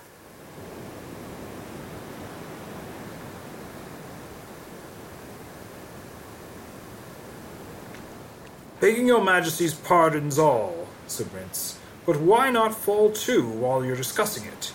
We don't see a dinner like this every day. Not for your life, said Caspian. That's right, that's right, said several of the sailors. Too much magic about here. The sooner we're back on board, the better. Depend upon it, said Reepicheep. It was from eating this food that these three lords came by a seven years' sleep. I wouldn't touch to save my life, said Drinian. The light's going uncommon quick, said Rynelf. Back to ship, back to ship, muttered the men. I really think, said Edmund, they're right. We can decide what to do with the three sleepers tomorrow. We daren't eat the food, and there's no point in staying here for the night. The whole place smells of magic and danger. So, Davy, my question to you is this. Since you picked this passage out to talk about, what does magic smell like? I imagine it ha- would have sort of a powdery smell if it did have a smell. Sort of a powdery smell? Not, I Like what? What else has a powdery smell? You what? Not exactly sure. I like how it's sort of mysterious. They don't really. Ex- they they certain C.S. Lewis sort of leaves it mysterious on the sort of land of dreams thing. Oh, you mean when they go through the dark island? Yeah, Yeah, yeah. This is right after that, right? yeah. And then the uh, Death water Island. Yeah, that sort of. Yeah. Is Deathwater Island your favorite? I don't know. I like a lot, a lot, a lot islands a lot. Which one would you most want to go to? Oh, Well, probably. Well, I can say I would probably want to go to the the one with the food. Mm-hmm. Because you like mustard? oh, because because I'm not gonna get get turned into gold or trapped on a nightmare. Yeah. So those are both fun to read about, but they wouldn't be so much fun to go to. No, But the island with the table would be more fun to go to. not fun, but definitely more safer the way I want to go. The way I'd want to go. So you like it because it's safe? Yeah. Well, it's not that it's not that I like it more than the others. It's that I'd rather go to it than all the others because it is safer. Mm. Yeah. Yeah. Now on the island, who do they meet on the island of the sleepers at the perilous table? They so they meet they meet don't they meet a girl and then they meet her father who's a real who turns out to be a star who turned into a person. Mm-hmm. Thanks for raising your voice so they could hear you. Yeah. Yeah, what do they tell them? Do you remember what they tell them about the uh, three sleepers and how they got there and why the knife is there on the table and why the Yes. banquet is there? So they stopped, and and so they started quarreling, and they got the knife involved, and it turned out that that might be the same very knife that White Witch tried to stab Aslan with. Then it seemed to have put an enchanted spell on them, and they started sleeping. And the spell could only be broken by by going by if someone keep kept they dropped one man off and he kept going east forever, ever and ever. Wait, They dropped one man off. Well, yeah. Well, that's what. Well, the guy said. Well, this old star person said that you had to drop one. Person. Yeah. Don't they drop Reepichi? Yeah, that, that's the way to break the spell. Exactly. Good. So you're talking to this star, and and Lucy says, "Aren't you a star any longer?" Ramandu, the star, says, "I am a star at rest, my daughter. When I set for the last time, decrepit and old beyond all that you can reckon, I was carried to this island. I'm not so old now as I was then. Every morning, a bird brings me a fireberry from the valleys of the in the sun, and each fireberry takes away a little of my age." And when I have become as young as the child that was born yesterday, then I shall take my rising again, for we are at the earth's eastern rim, and once more tread the great dance. In our world, said Eustace, a star is a huge ball of flaming gas. Even in your world, my son, that is not what a star is, but only what it is made of. What do you think? What do you think he means by that? When Eustace says, "In our world, a star is a flaming ball of gas," and and Ramandu says, "In even in your world, that's not what a star is, only what it's made of." What's the? Uh, What's the difference between what something is and what it's made of? well, let's take uh, a lamp. A lamp is made of metal, some metal, and some glass, but and some wire. But it, but what it is is a lamp. Okay, yeah. So, what do you think Ramandu means when he says, "Even in your world, stars are not flaming balls of gas; they're just made of flaming balls of gas, um, or a ball of flaming gas." I don't know, because that seems exactly what star. That seems what a star is, because you because you you describe what it's made of, you wouldn't describe the shape. Mm-hmm. Yeah. So any. So go back to the lamp analogy, right? So why is a lamp a different thing from just metal and glass and yeah? What makes a lamp a lamp if it's not what it's made of? Well, what makes a lamp a lamp? Well, lamps have to they have to make light, Okay. and they have to have a pole, pole and a base that allows you to see that allows you it to stand up. So you're kind of defining a lamp, right? Based on based not on what it's made of, but based on its purpose. Yes, sort of. Or something Yes, Maybe So what about what about a star? a star. Uh, let me see. I just don't know. Um, does a star have a purpose? yeah. Yes, it's supposed to keep things around it. If a star wasn't there in the middle of our solar system, it would sort of freeze out and all the planets would sort of be shifting in space. Yes, so I suppose a star is sort of provides for things, I guess. Okay. Okay.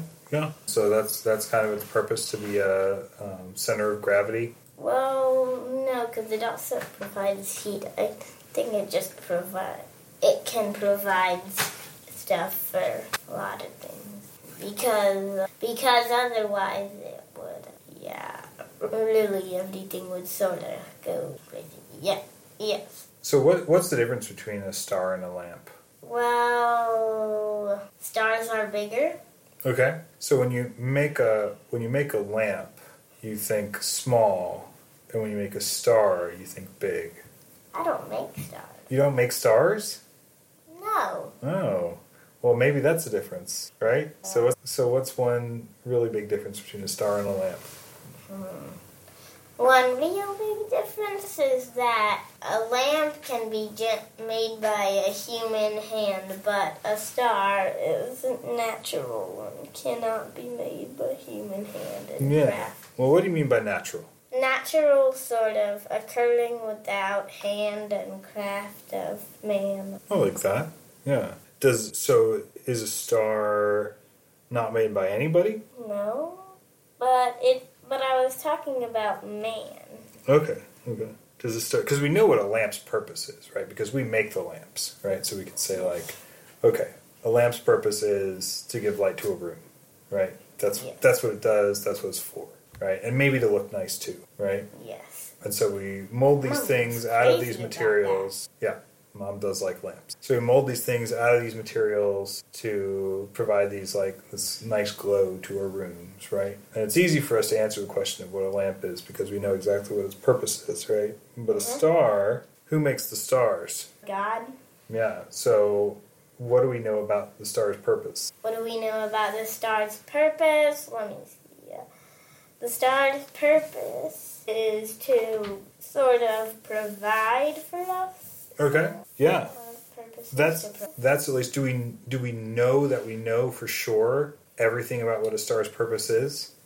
no. Why not? Well, we don't have enough. We don't have enough technology yet. Well, how's technology going to help us know what a star's purpose is if it's made by God? Look inside a star.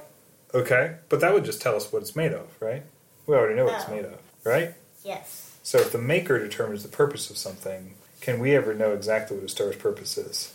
No. Can we ever know what the purpose is of anything that we don't make? No. Why not? Because we just have we can just have guesses, but none of it it but it doesn't mean that we actually will, can get it can get it right. So because only the creator, the maker of the thing, knows what knows what its purpose is All right, that's pretty good. until until its purpose is told. So we've got a couple things, right? We've got what something's made out of, and we've got what something is made to do, right? Okay. So I can I can say of a human being, right? I can say I know what a human's basically made out of, like cells, right? Carbon, right? I can mm-hmm. know kind of a little bit about what a human's made to do. What else determines the nature of a human? Is it just uh, purpose and the thing that it's uh, made of, or is there other stuff that determines like what a human is? I don't know. It's a hard question. Do you think when you talk about stars, do you think you think it would be right to say why are you yawning on purpose? I didn't yawn on purpose. Yeah, you are. You're, No, I'm you're not. making yourself yawn. Are you tired of talking? Are you tired of No, I'm not. Are you sure? How dare you So what do you think when he says even in your world that's not what a star is, only what it's made of? You think Ramandu is saying even in your world stars have a different have a purpose, you're forgetting about the purpose, or is he saying that there's something else about the nature itself of a star that Eustace is not seeing? Probably the nature itself, and I can't really guess that. So Yeah, that's fair enough. Because we can't even tell really what a star's purpose is exactly. We only know how it influences a little bit of how it influences us, right? yes, Or what or what role it plays in our thought and in our lives. Do you know what do you know what it means to be reductive? no, When you're reductive, you kind of try to reduce everything, right? If you look at the ocean, right? ocean. What kinds of feelings do you feel when you when you look at the ocean? The ocean. Mm-hmm. What's the ocean? You know what the ocean is. What kinds of feelings do you feel when you look at the ocean? Well, when I look at it from far away, it looks sort of peaceful. But when you're sort of up there on the beach, it sort of makes slumpy. It looks not that peaceful. Do you feel do you feel anything when you look at the ocean? Like do you feel something like deep or some sort of joy or happiness or fear when you look at the ocean? Hmm. Uh, I don't know. All right. Well, what if someone were to look at the ocean and say, "Well, all the ocean is a bunch of salt water"? Do you feel like that would be fair? for them to say No. Why not? Um, Is that wrong? sort of. Why? Why would it be wrong? Because the ocean. Because the person could say, it "Yeah, it is. totally is just a bunch of salt water, right?" And all these feelings that you have—they're just feelings. They don't mean anything about what, what the ocean is. If you test it, if you analyze it in the lab, it's brine, right? It's salt, salt and water, right? So that's called being reductive. But when you reduce something to just like what it's made out of, then you are trying to say that the world is not a place where any meaning can happen. So Eustace, remember how Eustace has been educated? How has Yeah. Eustace been? What what kind of education has Eustace had? Science, not much fiction or anything, and hmm So what's the danger of that kind of education? Even though science is good, right? There's nothing wrong with science. But what what can be the danger of that sort of thing if you don't read any of the right books? I know what happens. I just can't really explain it in the right words. No, that's okay.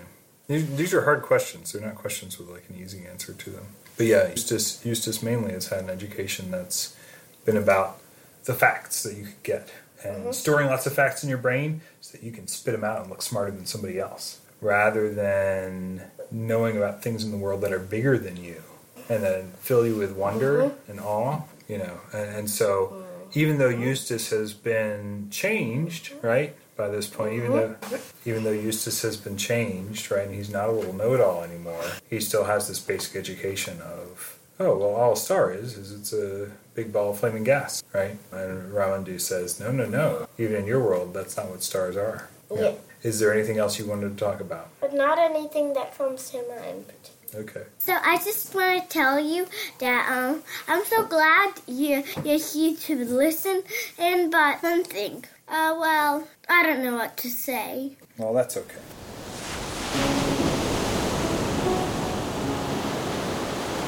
Uh, Virginia, can you say email us at inklingsvarietyhour at gmail.com? Email us at inklingsvarietyhour Variety Hour at Inklings Variety Hour at gmail.com. gmail dot, dot com. Good job. And some lots of money. And uh, my dad is is Can you guys help me think of a thing to say at the end of the podcast? uh, uh, It's time for uh, me to say goodbye. ooh. Me me. Like, Oh wait. Like, see you later or stay classy. Can help you? Don't forget to read a lot. Okay, try that. So, um, when this pod, pod, whatever it's called, old is done, we're gonna say a goodbye thing, and it's uh, wait if if wait is it done right now? Yeah, yeah, go ahead. Go ahead and say it. Well,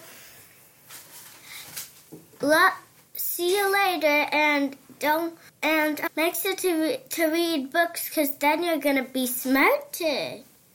And um, and one thing, make sure to read books that that are a good level for you. So, oh, and you should also read what um, um, you should also read the Dawn Treader. Oh, and one more thing. Listeners, thank you again, and I will see you next time.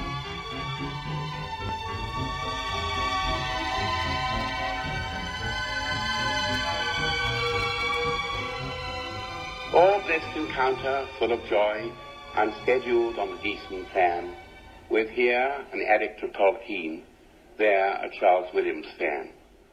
Voyage of the Bond The Voyage of the Dawn Treader. Do you know what the Treader. dawn is? Do you know what dawn is? Midnight. Nope. What's dawn? I don't know.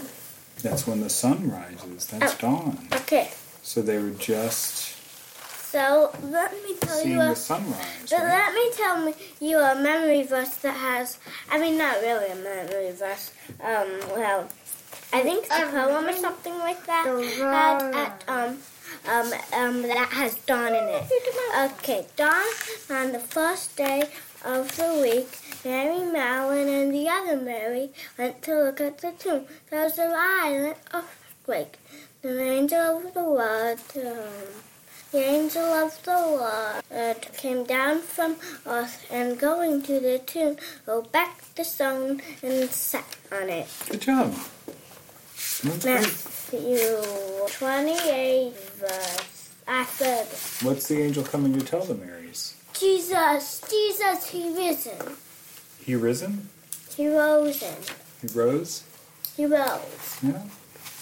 Um, why does that remind you? Why does this remind you of that? Where's Uh, because dawn, dawn, dawn. Mhm. It has a dawn in it. Yeah. Where's the princess? We are Jesus king. in cries of star of the king. We know what to do with with with the star of the god. Are We're not talking are, about are that, Bible Audrey. Verses, Audrey. Yeah. Oh, okay. Did Jesus encourage the Lord to gay? What? I don't know. Nobody knows what she said, but it's ridiculous. All right, can you say it again, Adriana? Jesus Christ is the star of the angel. Trespass against us and leads not to us away.